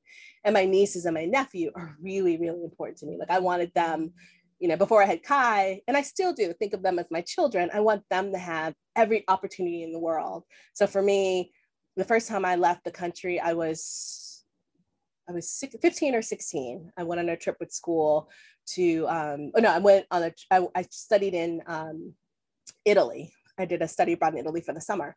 And so my, so I'm like, okay, I want my nieces and nephew to go to another country before they turn 16. Like that's my goal. And then, you know, I had them look at a globe and choose anywhere in the world they wanted to go. And I was hoping they would choose Australia or something like really fun, but instead they chose Paris, which is a place I would go for work. but I said, okay. Um, and so we went to Paris um, when they were young. So, like, not having the financial cushion means or meant for me that I wouldn't be able to give them those same opportunities. Again, not that they're asking me to do it, right? Not that it's a but in my heart, like there's a something that burns inside of me that, that, that says I need to help broaden the horizons of my family and share have them have all the wonderful experiences that I, or at least the option to have those wonderful experiences that I had. Um, yeah, and acting you know the, the lack of financial resources doesn't necessarily allow you to do it. However i will say as a corporate person who's who's very frugal you know i do have quite a bit in savings you know 401k plan. You know it's funny i talked to some of my friends who are longtime actors and they're like a what? You have a retirement? Like so i feel very blessed to have this you know this has last my whole life you know until i get you know hit it big. Um but I at least have that to be able to help me and to help support my family, you know, in um, in this time of transition, if you will. Um, but yeah, so I'm I'm grateful to corporate in that regards. Yeah, um, it I could actually kind of sounds like uh, Tony Randall, where um, after he left the the Odd Couple, he was interviewed um, that, um, and he said he was always a theater person. He loved the theater, but when the opportunity came on to do that show, he said, "Okay, I'll do it for a while," and then and then uh, it made him a huge amount of money. So yeah, he always thanked that TV opportunity, but his heart was in theater. so yeah, kind of fully relate to that. Tony and I like this. is he? Alive? I don't know. I was gonna ask. Yeah, is he still alive? Yeah, he's not. Tanya's saying no. Okay. Okay. Yeah. Rest uh, in, rest in peace. Um, so you mentioned Kai. Wait, how? So how old was Kai? Oh, you said uh, 2017 is when you make that decision, right? Yeah, 2017 is when I made the final decision to like. Okay. So but Kai he, was like two or three. Yeah. So he was a baby. Yep. Yeah. And at that time, I had um, actually gone back to corporate to work at a consulting firm. Um, you know, it's hard to shake the bug. It's hard to shake that corporate bug. It's like, I don't know. uh, and then, but this job was supposed to be a remote job where I worked from home. It was supposed to be flex, like all the wonderful things that I thought I could do, and then do other things, you know, be a mom and be able to pursue acting. And unfortunately, the reality of the situation was anything but. So I still had to go into the office every day. I traveled, but of my own accord, um, because I wanted to, and it just, I don't know, that's just, that's just who I am. Like I'm just used to, you know, a lot of researchers did not travel, but that was, I don't know, a part of who I am. Um, but after, I would say after the first year on that job, there was like a nail that like sealed it for me. And that um, one of the senior folks was like, it's imperative that this job gets done and it must be done by this date. And it was an impossible deadline, like an impossible deadline. And I said, oh, I have a little reservations about this because it's pretty meaty, it's pretty big, and it requires an entire team. And at that point, I was working with um, uh, researchers across the globe. So in India, Spain, France, um, South Africa. So tons of um, time zones, which again, I'm used to, not but not working with so many time zones at the same time on one particular project with an incredible, impossible deadline. And um, she didn't want to hear it. She said it was so important, it was so critical. And then I, I literally sent my son to my sister's house for two weeks and I worked on this project day and night. Like I probably got in that week, I don't know, four hours of sleep total. And it was the most horrible moment of my life, but I got it done and it was awesome and it was amazing and it was wonderful. Yeah. And the client didn't look at it, right? She didn't look at it. This impossible deadline that must be met. And that for me, I was like, game over. Like, if you're going to kill me, I'm going to sacrifice my family and my time for this. No, it is not that important. So that for me, and that needed to happen, to be honest, to really push me over the edge to be like, they don't care about you. and if they are willing to do that to you, girl, really, you are old enough. So do that for yourself. And so that was when I was like, no more, no more long hours, no more any of this. Like it is what it is. And it was all about me. And I, you know, try to get the context that I needed in order to feel like I was leaving on like a good footing, um, the experience and the projects that I needed that would help me um, in the future and do a good job because that really is important to me is doing a good job but it was no longer sacrificing me um, for the company. So i kicked that corporate experience to the curb with a vengeance.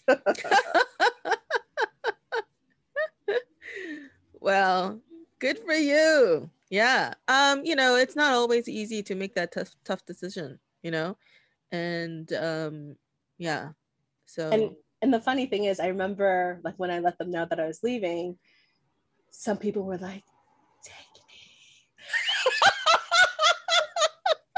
Like some people that i didn't even know they were miserable and wanted to get out or had other passions they're like i wish i could do this. Oh my god you're so lucky.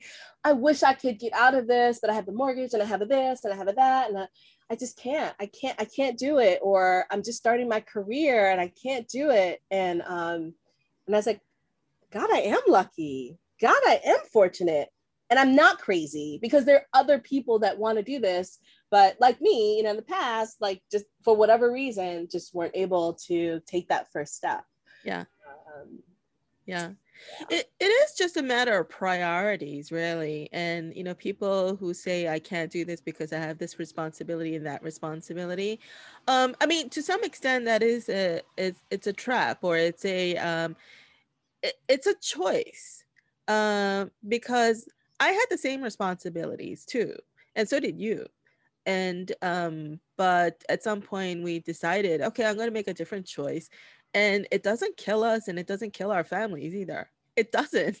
No it doesn't. In fact it probably yeah. makes it stronger. But i will say it is a choice but it's not a choice because we've been so brainwashed at least here in the states i feel like so brainwashed to i don't know what is it? To to to not do these things that maybe are calling us our passions that we want to do right because we're fed it's supposed to be tough right? It's supposed to be hard. If it's hard then that means you know you're doing it right. Um and it's it's hard to kind of stray from that path and to and to recognize that it is a choice. Um, so while it may be a choice, I think because folks can't see it, it doesn't necessarily, it may not feel like it is a choice for them. That's the operat- operative word that it doesn't, oh, sorry, go ahead. Well, to, to chime in on that a little bit, I guess, you know, everybody's experience is different. And I, it is a choice because we've already made that choice, the three of us, and we're on the other side of it. But when you have a child, a parent you have to take care of, a mortgage, a husband, you know, um, and you choose to stay that corporate road, hey, I get it. And kudos to you, because you know what? There's nothing wrong with that choice. I just want to put that out there that, you know, um, there's nothing wrong with that path. My road to what I'm doing now was is a bit of a different one because as I said, for many, many years, I was in love. I mean, bona fide love affair with my uh, job and what I did for many, many years. Um, so, you know, for there are those who maybe there are those who have the dual paths and choose to stay on the one path. Maybe there are those who don't really like what they're doing. And, you know, similar to what Chantel um, said, I had people when I was leaving who were really proud of me, who were really, truly um, proud uh, and really to this day they still they wish me the best they're they're happy for my success because um, it does take some chutzpah to make that choice. But if you choose something different, you know what? That's okay too. Yeah, I, I didn't imply, I didn't mean to imply that if you chose to stay in a corporate setting, that that's necessarily a bad one. I, I'm just, it, objectively, it is a choice that you're making to prioritize financial security over something else or vice versa. And and there's nothing wrong with that because for the longest time I was in corporate too, 20 plus years and um, and I chose to stay there and do what I do, and uh, uh, my personal passions were always a side thing, you know, um, and and that was a choice that I made at the time, you know, because I never saw myself, uh, you know, in a corporate setting as a career, much less a financial institution. When I was 16, I thought banks were evil. I, I was I had some pretty radical thoughts when I was 16. Um, I hated Reagan for entering into the the arms race. Um, and I I wrote a poem at that time about like how I want the atom bomb to drop right above me. Just take me out, take me the fuck out. and um, you got to find that poem. um, it is lost. That's a oh, that's a and it, it's my it's my fault for for losing it. Um, and uh, I think the poem starts with like "Dear Ronnie" or something like that. and uh, yeah, so when I was 16, I was like, uh, you know, I will never work for you know like a corporate a bank, you know. Um, and where do I l- end up in my first and last corporate job is at a bank. I was in a bank for 20 plus years. Uh, not in banking per se, but still in that environment. Um, but and the, and also I decided uh, that and similar to you chantel like i could never make it as a writer at the time i i wrote poems and so and i knew like i'm not going to make any living as a poet forget it um and so i did struggle with that a little bit uh and you know but at the same and um there was this pbs special that i was watching at the time and um the speaker I think she passed away recently, maybe last year or the year before. Barbara Sher, um, she wrote a, a book. I forget what the title of the book was, but anyway, she was doing these talks on PBS, and I happened to catch one of it. and her thing is don't throw away your your passion what you love to do even if you can't make a career out of it do it as a side thing and that's perfectly fine you know if you have a job that pays the bills then keep that job and use that to subsidize your passion. And i'm like what a brilliant idea. So at that point i decided okay that's what i'm going to do. I'm going to because i don't hate my job. Actually i enjoyed uh, for the most part of my uh, my corporate career. Um, i enjoyed what i was doing. Otherwise i wouldn't have stayed for that long but I did enjoy it. And so, um, hey, I'm enjoying it. I'm uh, making good money. I'm supporting my family as much as I could. And so there's nothing wrong with that. And, you know, whatever I want to do on the side, I will do. So I did spend a lot of money on the side things. so that's where all my disposable income went. um, yeah. So uh, how do we get on to this? Oh yes, a choice. Yes.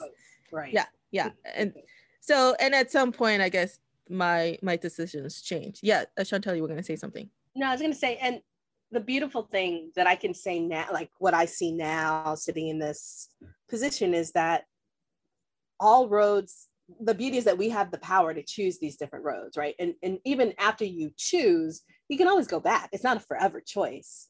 So I remember I was talking to some kids who are in high school who are trying to figure out like what do I do when I grow up? What path do I take?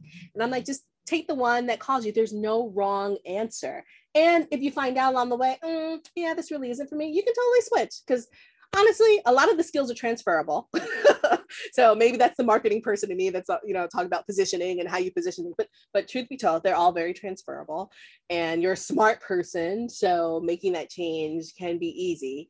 Um, you just have to go about it in a strategic way. And honestly, even if you don't do it strategically as you're doing it, when you step back, you'll have the maturity and the foresight to be able to make it seem like it was strategic. So don't stress about it. That's right, because you can reposition it in hindsight too. It's like, oh, there was a purpose why I screwed that up because I learned from it and I screwed that up and I learned from that and, and so forth. Yeah, mm-hmm. absolutely. And then um, as an actor, I feel like all of my experiences that I've had as a mom, as a student, as a Black woman, like all of these things are things that I pull from in acting um, you know, little things on the shelf that I have, like the different emotions that I want to be able to tap into. Um, the time I got slighted for something, the time I got excited, or the time I had to ream someone out, like all of these things aren't lost on acting. I think that's why I love acting so much is that um, nothing is lost in acting. And I know someone said that to me sometime and it probably didn't mean anything then. Huh. now it really means something to me, right? When you agree, Tanya, like, do you feel that? Do you feel that way? Yes. yes. I um I think I said it earlier that you know, I again my corporate career and everything I learned. I mean, I I every part of it is with me. All of it. All of the skills, the communication skills, the um the emotions, the different emotions, the different ways you would relate in that corporate structure, the um, the feelings of being in that corporate structure as a black woman, um, you know, all of those things are now with me, and I use all of them. Yep. Um, so um, I think the streaming might end in a few minutes, but I'm just gonna keep going. So if the streaming ends, it ends. But you know, uh, as far as our time, we we have a bit more time, uh, so we could keep going. Um, so. Uh, so can yeah. I ask you a question, JJ? Yeah. Because you know, you've heard us talk about our origin stories and what brought us to where we are. I'm curious. The beer cast, the beer the beer cake podcast. Like how how did that come about? It, was it was an excuse for me to drink beer on air. No i i'm kidding. Um so so there's a sort of a couple of different uh, actually i would say three different origin stories. Um so let me quickly address the corporate curb kicking. I am actually technically not a corporate curb kicker um, uh, what I went on was a sabbatical that ended up being lasting four years. and I tech girl, you and Kirby here, stop playing. I, I know, I know, I, I know I'm I'm partially in denial, but um, I went on a sabbatical in 2017, and uh, I've just never gone back. Um, and I'm still, I am still leaving that window open. and well, you should. Yeah. Apropos to our conversation that we had, and well, you should. Yeah, exactly. Because at some point I might decide, okay, enough with this. I think I want I want to get back into the fold and do what I do. Um, who knows? But I have not decided yet to completely sever that that tie. Um, and uh, but anyway, so so that's that. But I did leave in 2017. At the time I left, I was very unhappy um, and I would say say 2017. Yeah, 2017. Like, isn't your year 2017 too, Tanya? Yes, my year is. Oh, what happened in 2017 that made us all three of us make that decision? That's kind of crazy. Something in the water. that is funny. Wait, mine was May to 2017. What was yours? My departure was officially September 2017, but mentally it happened in um, January of 2017. Yeah. Yeah, me too. Mentally, it was around January 2017. So, what happened was there was a corporate restructuring that happened in 2017, which was actually uh, sort of the last straw for me because there were a series of corporate structure restructures. Um, but the the 2017 one hit me in ways that I was not prepared to to really handle um, and um, because they completely restructured me and my team uh, in ways that I wholly uh, did not agree with, and nor was I consulted or even given an inkling at all that that would have been a possibility. Um, you know, prior to actually happening. So I was basically told after everyone has made the decision um, you know, said, "Oh, this is what's going to happen starting, you know, January 2017," and I'm like, so I was like, okay, I'll be a team player. It's fine because the job itself that I was doing, I actually did enjoy. And and there were still things that I wanted to accomplish in that role that I've, you know, that would have taken at least another year or two I mean, somewhere between like maybe two to three or five years, it would have taken to accomplish, you know, some of the longer term goals. And so um, I was all, you know, committed uh, mentally to doing that. Um, but, you know, this happened and, um, and, um, and even after the restructuring so there was a sort of a firm-wide company-wide restructuring and then within each department or each division there were continuing restructuring and shuffling around and stuff. And it just kept going that way. And um, you know and to a point where i was like um, i no no longer felt uh, um, i no longer cared if i did a good job. Um, and uh, that's, that's not a place where you want to be because it doesn't matter what you do like you have to be proud and care about you know and i was never somebody who uh, sought out recognition or crave recognition and you know i re- really didn't care because it's a to me it was a job.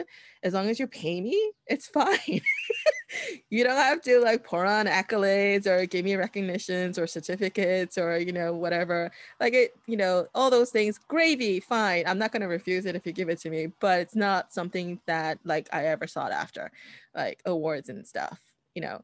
Um but anyway so, but I one criteria I did have is I have to care about what I'm doing um, because that's what will drive me to do a good job.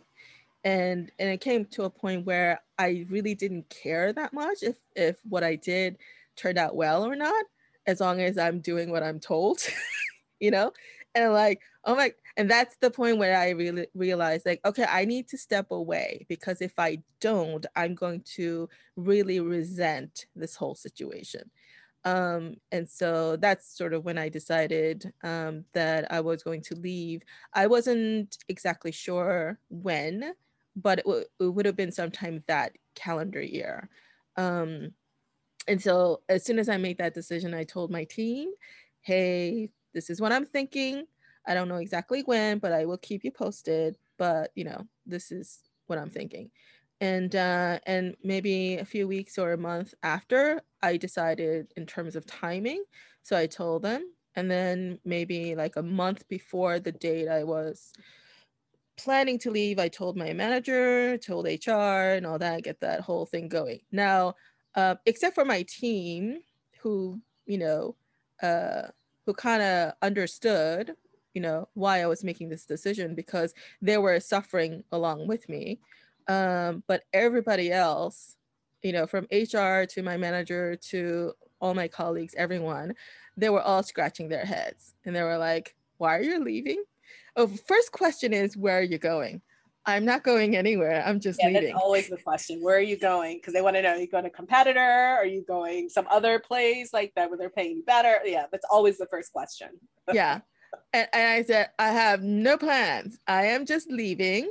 I'm taking time off and then I'll figure out what I'm going to do next. And so when they hear that, uh, then the next comment is, wow, you're so brave. I wish I could do that. Um, and at the time, I didn't think I was being brave. At the time, I felt like I had no choice but to leave. Um, and so, so, um, well, to be fair, uh, my dissatisfaction of what was going on was not the only reason. Uh, the other reason was when I started that job, about five years into that job, um, I had sort of mentally decided, okay, I could see myself staying another five years. And at that, but I couldn't really see myself staying longer than that unless something, you know, dramatic happened, like, you know, like a huge promotion or, you know, different uh, sort of position or, you know, something, something happened that made me stay uh, longer. So I already sort of had that timeline in mind anyway. And um, September of that year would have been my 10 year mark. Uh, so I just left like four months earlier. Um, so there was that. And the other thing was, um, so like like Tanya and also Chantel, you too. Um, but Tanya, you really uh, sort of uh, hone in on that, that pull that you got, right? Except I didn't know what was pulling me. All I knew was that something, and I even said this to one of my colleagues eh, when she asked me, like, why are you really leaving? and I said, um, because something's calling me. Something's out there is calling me. I don't know what it is yet, but something out there is calling me. So I have to go. Um, so yeah, so that's kind of like why I left. Um, and and then I traveled for about six months. Um, and then I came back and I was completely burnt out from travel. So I vegetated for another couple of months. And then and then I started taking you know, random classes and going to different workshops and talks and stuff. And I was taking this marketing class, digital marketing class in the summer of 2018. And, uh, you know, just for fun. I was doing it just for fun, actually. And, um, and it was targeted to small business people. And so everybody else in the room were small business uh, owners, or entrepreneurs or would be entrepreneurs, um, except for me. I was the only one who was like, la di da, this is fun. Oh, I'm eating it up. And um, and then but everybody else, because they have their business in mind, they have to do everything else. And on top of this, they have to worry about marketing. And also not all of them were tech savvy. And so they were struggling with some of the concepts and everything. Um, and so and like second class in, I realized, oh, hey, I could help these people. So maybe that's what I should be doing. I should be consulting. Um, I will say this that, you know, I am a good, I think I'm a good consultant. What I'm not is a good self promoter. I know, which is kind of ironic that a digital marketing person is not good at promoting marketing oneself. It's not ironic. It happens. It's like the um the cobbler's children have no shoes it's that it's that same phenomenon so i'm yeah. i don't feel don't feel bad about that because it yeah. really isn't ironic it's very true i i, I kind of do suck at marketing myself but but I'm a good consultant. So if you're listening to this and you need some digital marketing, shameless plug here. Uh, I mean, I still I am still doing it. I still have one client that I'm working with, and um, you know, but um, but otherwise, like COVID just you know sent everyone uh, made everyone retreat their budgets. Um, so the first thing to go is freelancers and consultants and contract workers.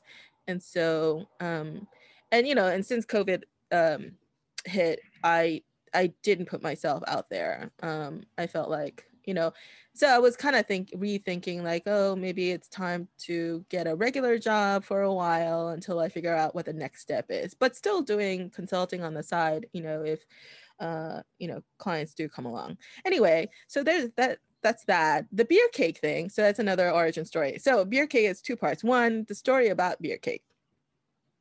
So beer cake is an actual thing, as we saw. It's a cake that you could eat. Um, it is the first cake that I learned how to make. Um, and um, it's the first cake I learned how to make. And so as it turns out, the recipe comes from my grandmother, who taught it to my aunt and and her children, and taught it to us. Um, but but that is not how I remember it. The way I remember it is that the recipe came from my aunt, and she got the recipe because she went to a restaurant one day, uh, ordered this cake, loved it so much, asked for the recipe, brought the recipe home, started making it, and the, and taught the rest of us. Now, um, I told this story to my sisters and my cousins, my aunt's children, and none of them recall any detail of this. you made that all up? I don't know. So either I made it up or I dreamt it up or which is and the third option is the least likely of scenarios or my aunt told it just to me and no one else can you ask your aunt oh oh she passed away oh i'm sorry yeah. to hear that um but um yeah so uh did not tell anyone else including her children mind you So this is very unlikely that that's the story. So I think um, probably what what actually happened is maybe I conflated some of the details about you know what actually happened, and over time my brain sort of conjured this this uh, you know this whole uh, narrative. mm-hmm. Isn't memory a crazy thing? It just is yeah. just incredible how it can take something and I don't know, 10 years later, 15 years later, it's a whole different beast in it, but it feels very real and it feels very yeah. true. I have a lot of memories of those of those kind, especially from childhood. Oh yeah. You know, child, you see the world in a certain way. And then as an adult, when I talk to my aunts or my grandparents, they're like, mm, That's not what That's not what happened. uh, uh, the second scenario could also be true. I could have dreamt it um, because um, Mm. when I dream, it's very vivid. And when I was a child, after I wake up, I don't necessarily realize that it was a dream and thought it actually happened. So this happened, this, you know, exact sort of process happened multiple times and so after I woke up from a dream, or maybe days later, I would remember what I had dreamt, almost like it happened. So it was, it's really more like a memory than a dream. And so when I tell my family, hey, this and this happened, they're like, no, no, it didn't. and so, um, yeah, so there were several instances of that. So I very well may have dreamt it and, and then later recalled it as a memory. So that's actually very possible. But anyway, uh, so that's the story behind beer cake. Um, beer cake is it is it a, a Korean treat snack like dessert? No, no. Oh, no, no. So what did your grandma get the recipe? I, I right. have. What is the origin of beer cake? Where it, it sounds German. What because of the beer? I mean, it's possible. I have no idea where the recipe actually comes from. Uh, I don't know that my if my grandmother actually made it up, you know, like you know, experimented with cake recipes and just came up came up with it, or if she if there was another recipe that she modified. I have no idea. Um, but I mean, most likely is that she got the recipe for either from a book or from somebody because um, our family don't drink and so um, so it's not likely that there was beer laying around and she decided to put it into a cake recipe one day you know um yeah there is a tradition of like um baking with alcohol. At least, at least I know that within the West Indian community. My mother's from Trinidad. Yeah, like rum cake. Rum, exactly, and um, rum punch. Mm, okay, now you make me some rum because I love rum. That's my spirit of choice. Um, just so you know, looking for gift ideas. Um, so there's definitely that, and I feel like other cultures too also bake with, cook with um, alcohol as well. Um, oh yeah, I'm sure there are curry recipes that use like rice wine and things like that. Yeah, it's just that um, my family was a very dry family, um, and most likely it has something to do with a Christian background, you know. And so, because I think when when the missionaries came to Korea, uh, what I heard is when the missionaries came to Korea back in like 1800 something, um, there at that time apparently there was a, a, quite a bit of alcoholism and domestic violence. And so the missionaries in order to sort of tame that basically said you know don't drink. You know drinking is a sin. Well drinking itself isn't a sin but it led to sin of like you know abuse and and other things and so so yeah so the korean christian community grow up thinking drinking is a sin smoking is a sin and uh i guess yeah in terms of vices like those two things like you know is a no-no. And uh and i've done both so oops. As she takes a drink. Chug chug chug chug chug chug. But um period.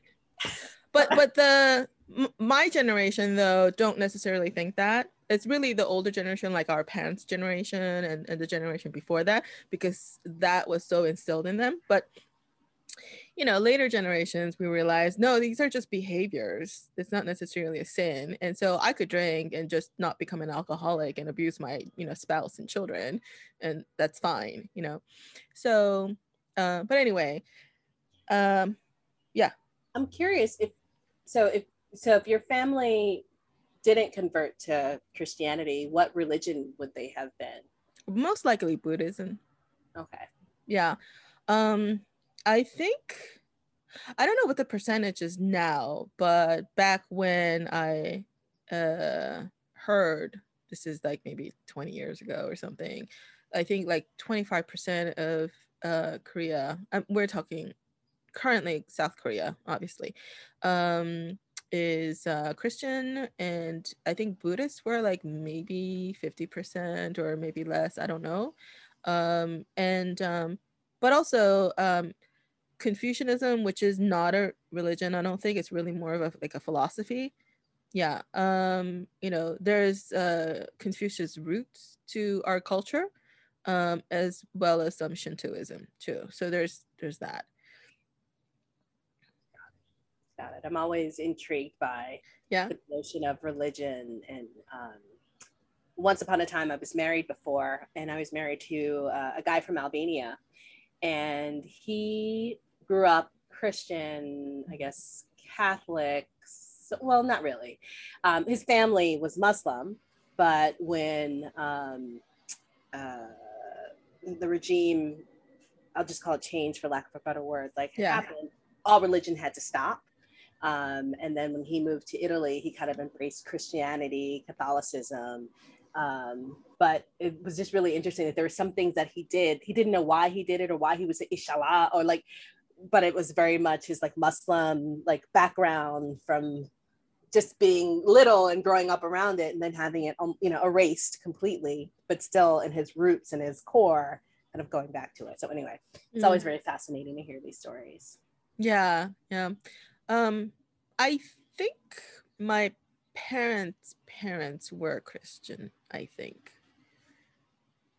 Um, because I I think both of them went to church when they were young. So so either their parents were Christian or at least they sent their kids to church. So um yeah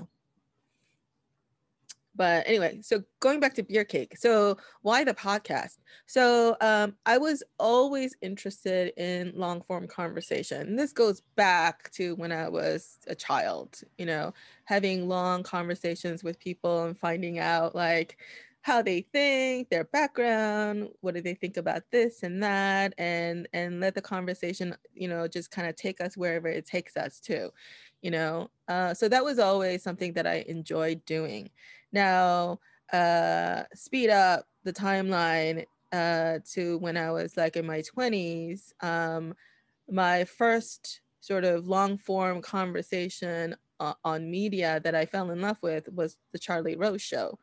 Um, until then like all interview shows were very short you know like late night late night talk shows and even even if it's like an uh, like an interview um they were like 10 20 minutes max you know and you really didn't get the heart of like who the person was you know and so and i was i'm always interested in who you are like who you are how did you become this way what are some values and beliefs and all in motivations and all these things that make up who you are because none of us are you know uh, one-sided. We have so many different aspects to who who we are and how we became. Um, so yeah, so I would watch Charlie Rose like on a nightly basis, and it was you know I loved it. And then and at some point like I stopped watching TV. This is probably when TV went digital. Then I started you know watching stuff on on you know on the internet and um and many years later i came across podcasts particularly Joe Rogan. I do uh, enjoy uh, Joe Rogan. Well, okay. The thing about Charlie Rose that I liked was one, uh, unlike other interviewers that uh, I've seen on TV, he didn't have a particular agenda in terms of the way he interacted with his guests. He he actually did come across genuinely interested in wanting to hear their story and let them tell it. Uh, so he didn't really interject that much. He would ask questions. There, none of them were leading questions. And also, he interviewed people from all backgrounds, from politicians to entertainers to writers to philosophers to you know what have you and so that just kind of broad spectrum of things i'm like yeah you know what this is awesome i'm like what an awesome thing what an awesome job this person has. Like if i could do that that would be uh, but I, I didn't think in those terms necessarily that that's what i wanted to do. Um and then so many years later joe rogan's very similar concept. He talks to anyone and everyone. Um and he also um i mean sometimes he does kind of go on and on about his opinion and his side of things but for the most part there's this one episode in particular uh, he was interviewing this. Um, she happened to be Asian uh, woman, uh, came from a research background, I think research psychology or geneticist or, or something. It was something in the sciences. Oh no, I think maybe it is biology. Um, from Canada, and she was sort of squeezed out because she basically said gender is uh, based in biology and um, and you know the climate uh, today is gender is a social construct. Um, gender expression may be a social construct, maybe, but even even then, I think there's some biological basis to it. So you can't really throw out biology altogether. I, I don't think that makes sense. But anyway, but in the academic world that's a no-no uh, and um, and so she was you know essentially squeezed out and so she had to kind of like find her own way and she's doing well. But she came on joe rogan's podcast to talk about that but the like two or three hours he was talking to her like he hardly let her say anything because i don't know because i think he has so much to say on the topic himself. Chantel you're on mute so i don't know what you're saying No, no, I was just agreeing with you. I was just okay. laughing along with you. That's all. but anyway, aside from that, Joe Rogan, if you're listening, uh, if you're listening, uh, you're my role model. So when it comes to podcasts, um, and what other names did you think about? Um, what other names? For the podcast. Mm-hmm. Oh, I see. Names of the podcast. So my first, um, well, actually, no. There's more to the story. So let me actually finish okay, that. Go ahead. So, so that that was that. So you know, I was I was always interested in it, but really interested in more, I think, as a consumer than than somebody who would actually do something like this. But then there was also, you know, how like sometimes things come at it from different angles but they sort of converge. So I think this is kind of like what happened. So another angle it came through was um, that you know a lot of what you find on the internet because of the algorithm is that you know so much of it is just shock value and so much of it is just controversial that there isn't enough of a moderate voice that's out there. You know normal people talking about normal shit things that happen normally to us and and and so much of it is just really complex and nuanced that you really have to think it through and talk it through. Um, especially when it comes to people of different backgrounds um, talking about different issues um, and you know and conflicts and all these things you really need to sit down with people and just talk and get to know them on a human level before um, you know otherwise it just is what happens on twitter you know? Um, which is just people kind of tweeting at each other, going back and forth, and having no true dialogue or conversation. No dialogue at all. Uh, no con. Yeah, and so and so that uh, the art of conversation really has eroded. I, I would say it has eroded before social media, but social media just like amped it up to the nth degree. But even before that, for decades, you know, the art of conversation, real conversation and dialogue has been eroding. Um, and um, and so so that's that's sort of one angle. The other angle was so when i decided so uh so when i decided to start consulting i kind of like put it out there on social media hey this is what i'm doing. Um and um, a colleague of mine a former colleague of mine uh, hit me up on linkedin and said oh this is great. Um, you know i i would love to talk to you about you know i'm doing something i would love to you know even maybe hire you. You know i don't know i didn't know how serious she was about it so i responded and um and then we started talking and i said okay great and i said i i'd be willing to do it for free just to you know get some experience under my belt you know come on now. We got to stop giving away our things for free present company included. I'm totally there. Like i'm guilty of it. But we need to stop giving our shit away for free. We offer so much like so much. People got to pay or barter. We can barter. I think that's a fair yeah. Um so so I, I know anyway so we started talking and uh, and at one point um i i didn't know her too well but i knew her well enough to get a sense of her personality and and and i'm usually right about that you know getting a sense of like people where they're coming from. Um and so um i think maybe even on the very first call that i had with her i said just to put it out there hey would you be willing to do a podcast with me? And without hesitation she said yes so over the next two years, the following two years, uh, we've been talking on and off about the possibility of doing a podcast together. Now, long story short, obviously, since I'm doing this solo, it, that didn't work out.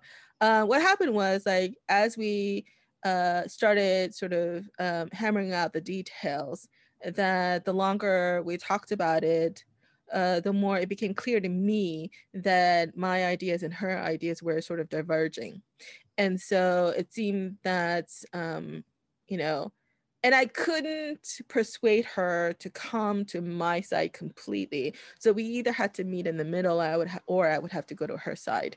Uh, and this is really more on the on the aspect of structure and you know and format and things like that. So not necessarily like um you know yeah. Um the other thing was she was not as big of a podcast consumer as I was. So she also like her understanding of podcasts was also very narrow um, because her exposure was limited. So that was another sort of point of I don't know. I, I don't want to say contention, but for lack of a better word, you know, that's where so we didn't really meet eye to eye. Yeah. yeah. Um, and so at some point I kind of had had to sort of um, make a, a decision whether or not I we keep working at it so that you know to the point where we arrive at where we need to or just kind of give up the idea that we have to do this together.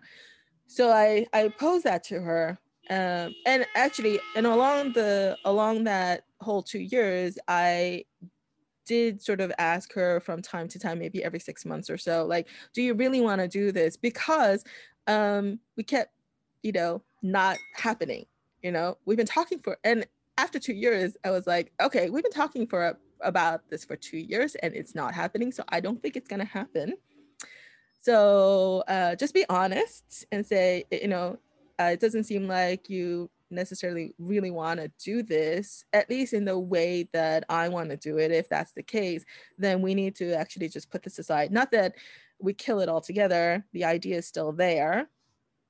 Uh, because in terms of formatting, I think we got to a place where we could both agree, but it still wasn't happening. And so I said, okay, I think we could we could just say, okay, let's just put it aside and uh and come back to it. Well, there's it no reason why we can't surprise ever for me. so uh but in the meantime you're definitely right i i was like thing. wow that's so cool um and, and so, i love the name Beer so when we it's came perfect. to that agreement it was easy for me to then uh put in all the legwork to get this launched and then you oh, know so between that conversation and the launch you know it happened like in under two months um and so I know for you guys, it seemed like it came up all of a sudden out of nowhere. Oh. No, I think I, I remember you talking about it. Like, oh, really? a podcast idea. In our first conversation, actually, I think we talked about, we talked about a lot of stuff in that first conversation. Um, but we talked around a lot of like different things, but it, it wasn't a complete surprise for me. But I was happy to see that it was happening and also super impressed because, you know, Tanya and I have even talked about doing a podcast and yeah, we haven't done much on that yet. oh, but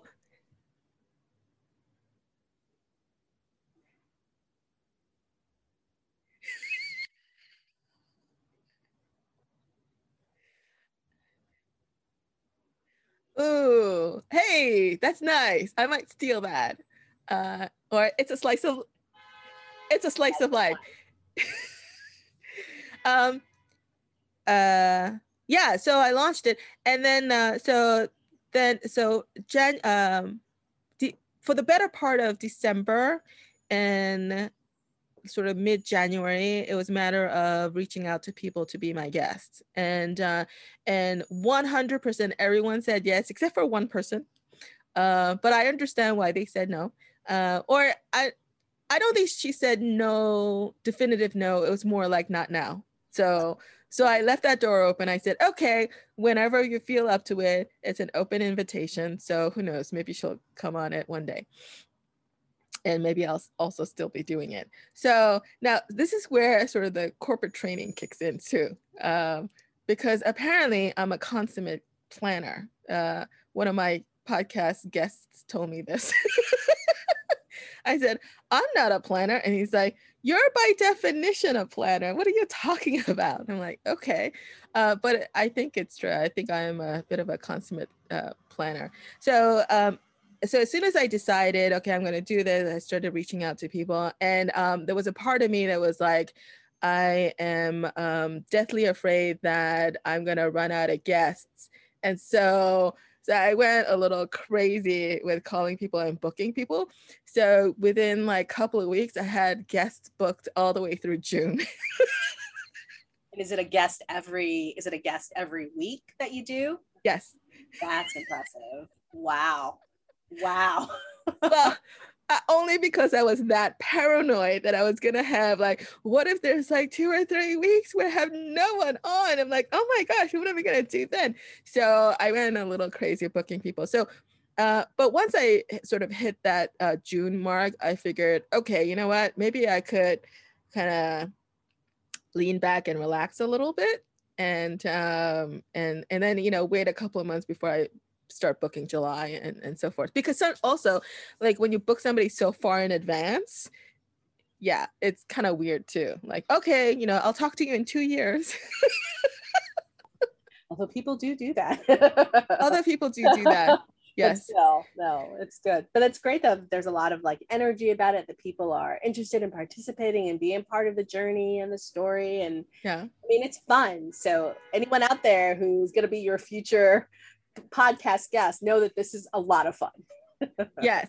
And, and also i mean uh, one partly because i don't know any famous people but two i also thought that it would be nice to it would be nice yet yes it would be nice to have a platform we have regular people talking. So it's as much as it is about um, conversation it is also about um, allowing regular people have a voice too and and also to be honest uh, you know this is my own journey as well and about my journey about you know finding my own voice uh, and that's also true with my music making as well. It is about like finding my own voice you know discovering what that is and and uh, figuring out how to share it. Um, i always have this perpetual feeling of unfinishedness not i feel like nothing in my life is ever completely complete and I think that's that's true and that's accurate and uh, and in some way I think maybe that's a healthy way to go because there's always like room for improvement and you keep working at it. Uh, no one's perfect and I, I definitely think that I firmly agree. I consider myself as a forever student. Like I plan to always be learning. Uh, and I think that's one of the, the the great things about this journey that I've been on that, you know, while to others it may seem cuckoo or crazy or, you know, um, you know, my love of K-pop and me taking those dance classes turned into me acting as choreographer for a play that you know um, I co-wrote with um, Rachel Murray of the Naked Theater Company, and we had a, a, reading, and there was dancing, and there was music, and you know so it's it's interesting how all of those things in our lives right um, start to come together. You know i i take these classes these dances because i love them so much. But now i mean i can really dance i mean when i started maybe it was one thing but now oh i'm i'm kind of fierce No, you are. No, you are absolutely fierce. Um, and if you have not checked out Tanya's dance routines, what you have them all on uh, Instagram or YouTube? Which one? Uh, you a little bit of both. In YouTube, YouTube are the like the long form ones, and okay. Instagram like the short little snippets, the baby pieces. Yeah, well, I will definitely collect all of your uh, social media handles and, and post it in the description of this podcast. Um, but yeah, if you want to just kind of call it out now, what are they? Were you pointing to me, Tanya? oh, okay. So my social media handles uh, on Twitter, I'm Chantel Moses. So my name, Chantel Moses, M O S E S. Um, on Instagram, because I had a previous Instagram account that was Chantel Moses, but somehow I can't get into it. So now I'm Chantel Moses with a Z. I know I've been trying to reach out these people so I can reclaim my old account, but whatever. It's Chantel Moses with a Z, M O Z E S. Um, and then I also have a um, another venture that I work on with my family called the Blended Channel. So, since I am obviously a Black woman and Kevin is a Chinese man, um, and we have a Blasian baby, um, it's about our journey um, in this world living in Brooklyn. And so that's called That Blended Channel. And we're at That Blended Channel on YouTube and also on Instagram. Yeah. So um, for me, I'm uh, Magic Apron 3002. So it's Magic Apron, all one word, 3002. And that's all one big thing. And, um, you know, I just do fun stuff. I'm always uh, writing. And I, I, I'm, I consider myself now, well, not consider myself, I'm a skit writer, you know. it started as just something fun, but now um, I write skits all the time. And so, you know, I have my K pop dancing thing, I have the stuff that, you know, we've done together that starts, it usually starts with me, a conversation like this Chantel, I have this idea. Okay, so we're walking, it's slow motion, and then there's this explosion. And, you know, and Chantel. Because there are always explosions. yeah, there's always explosion.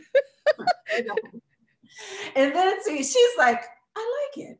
It sounds no, no. This is what Chantel says. It sounds cute. that's cute. I yeah, I think that's cute. Yeah. um, Definitely not as you know. Whereas Tanya's like, "Whoa!" I'm like, "Ew." Well, let's think about that. but you know what? That's a good balance because you need someone to balance that out. Otherwise, it'll just kind of go in all different direction. Right. And so, you know, my newest my newest venture is MacGyver Woman that was born out of uh, necessity because uh, things started breaking down during uh, COVID that we that I was like, well, I have to have this. So I just started, you know, MacGyvering stuff out up, and you know, so now, so now there's that.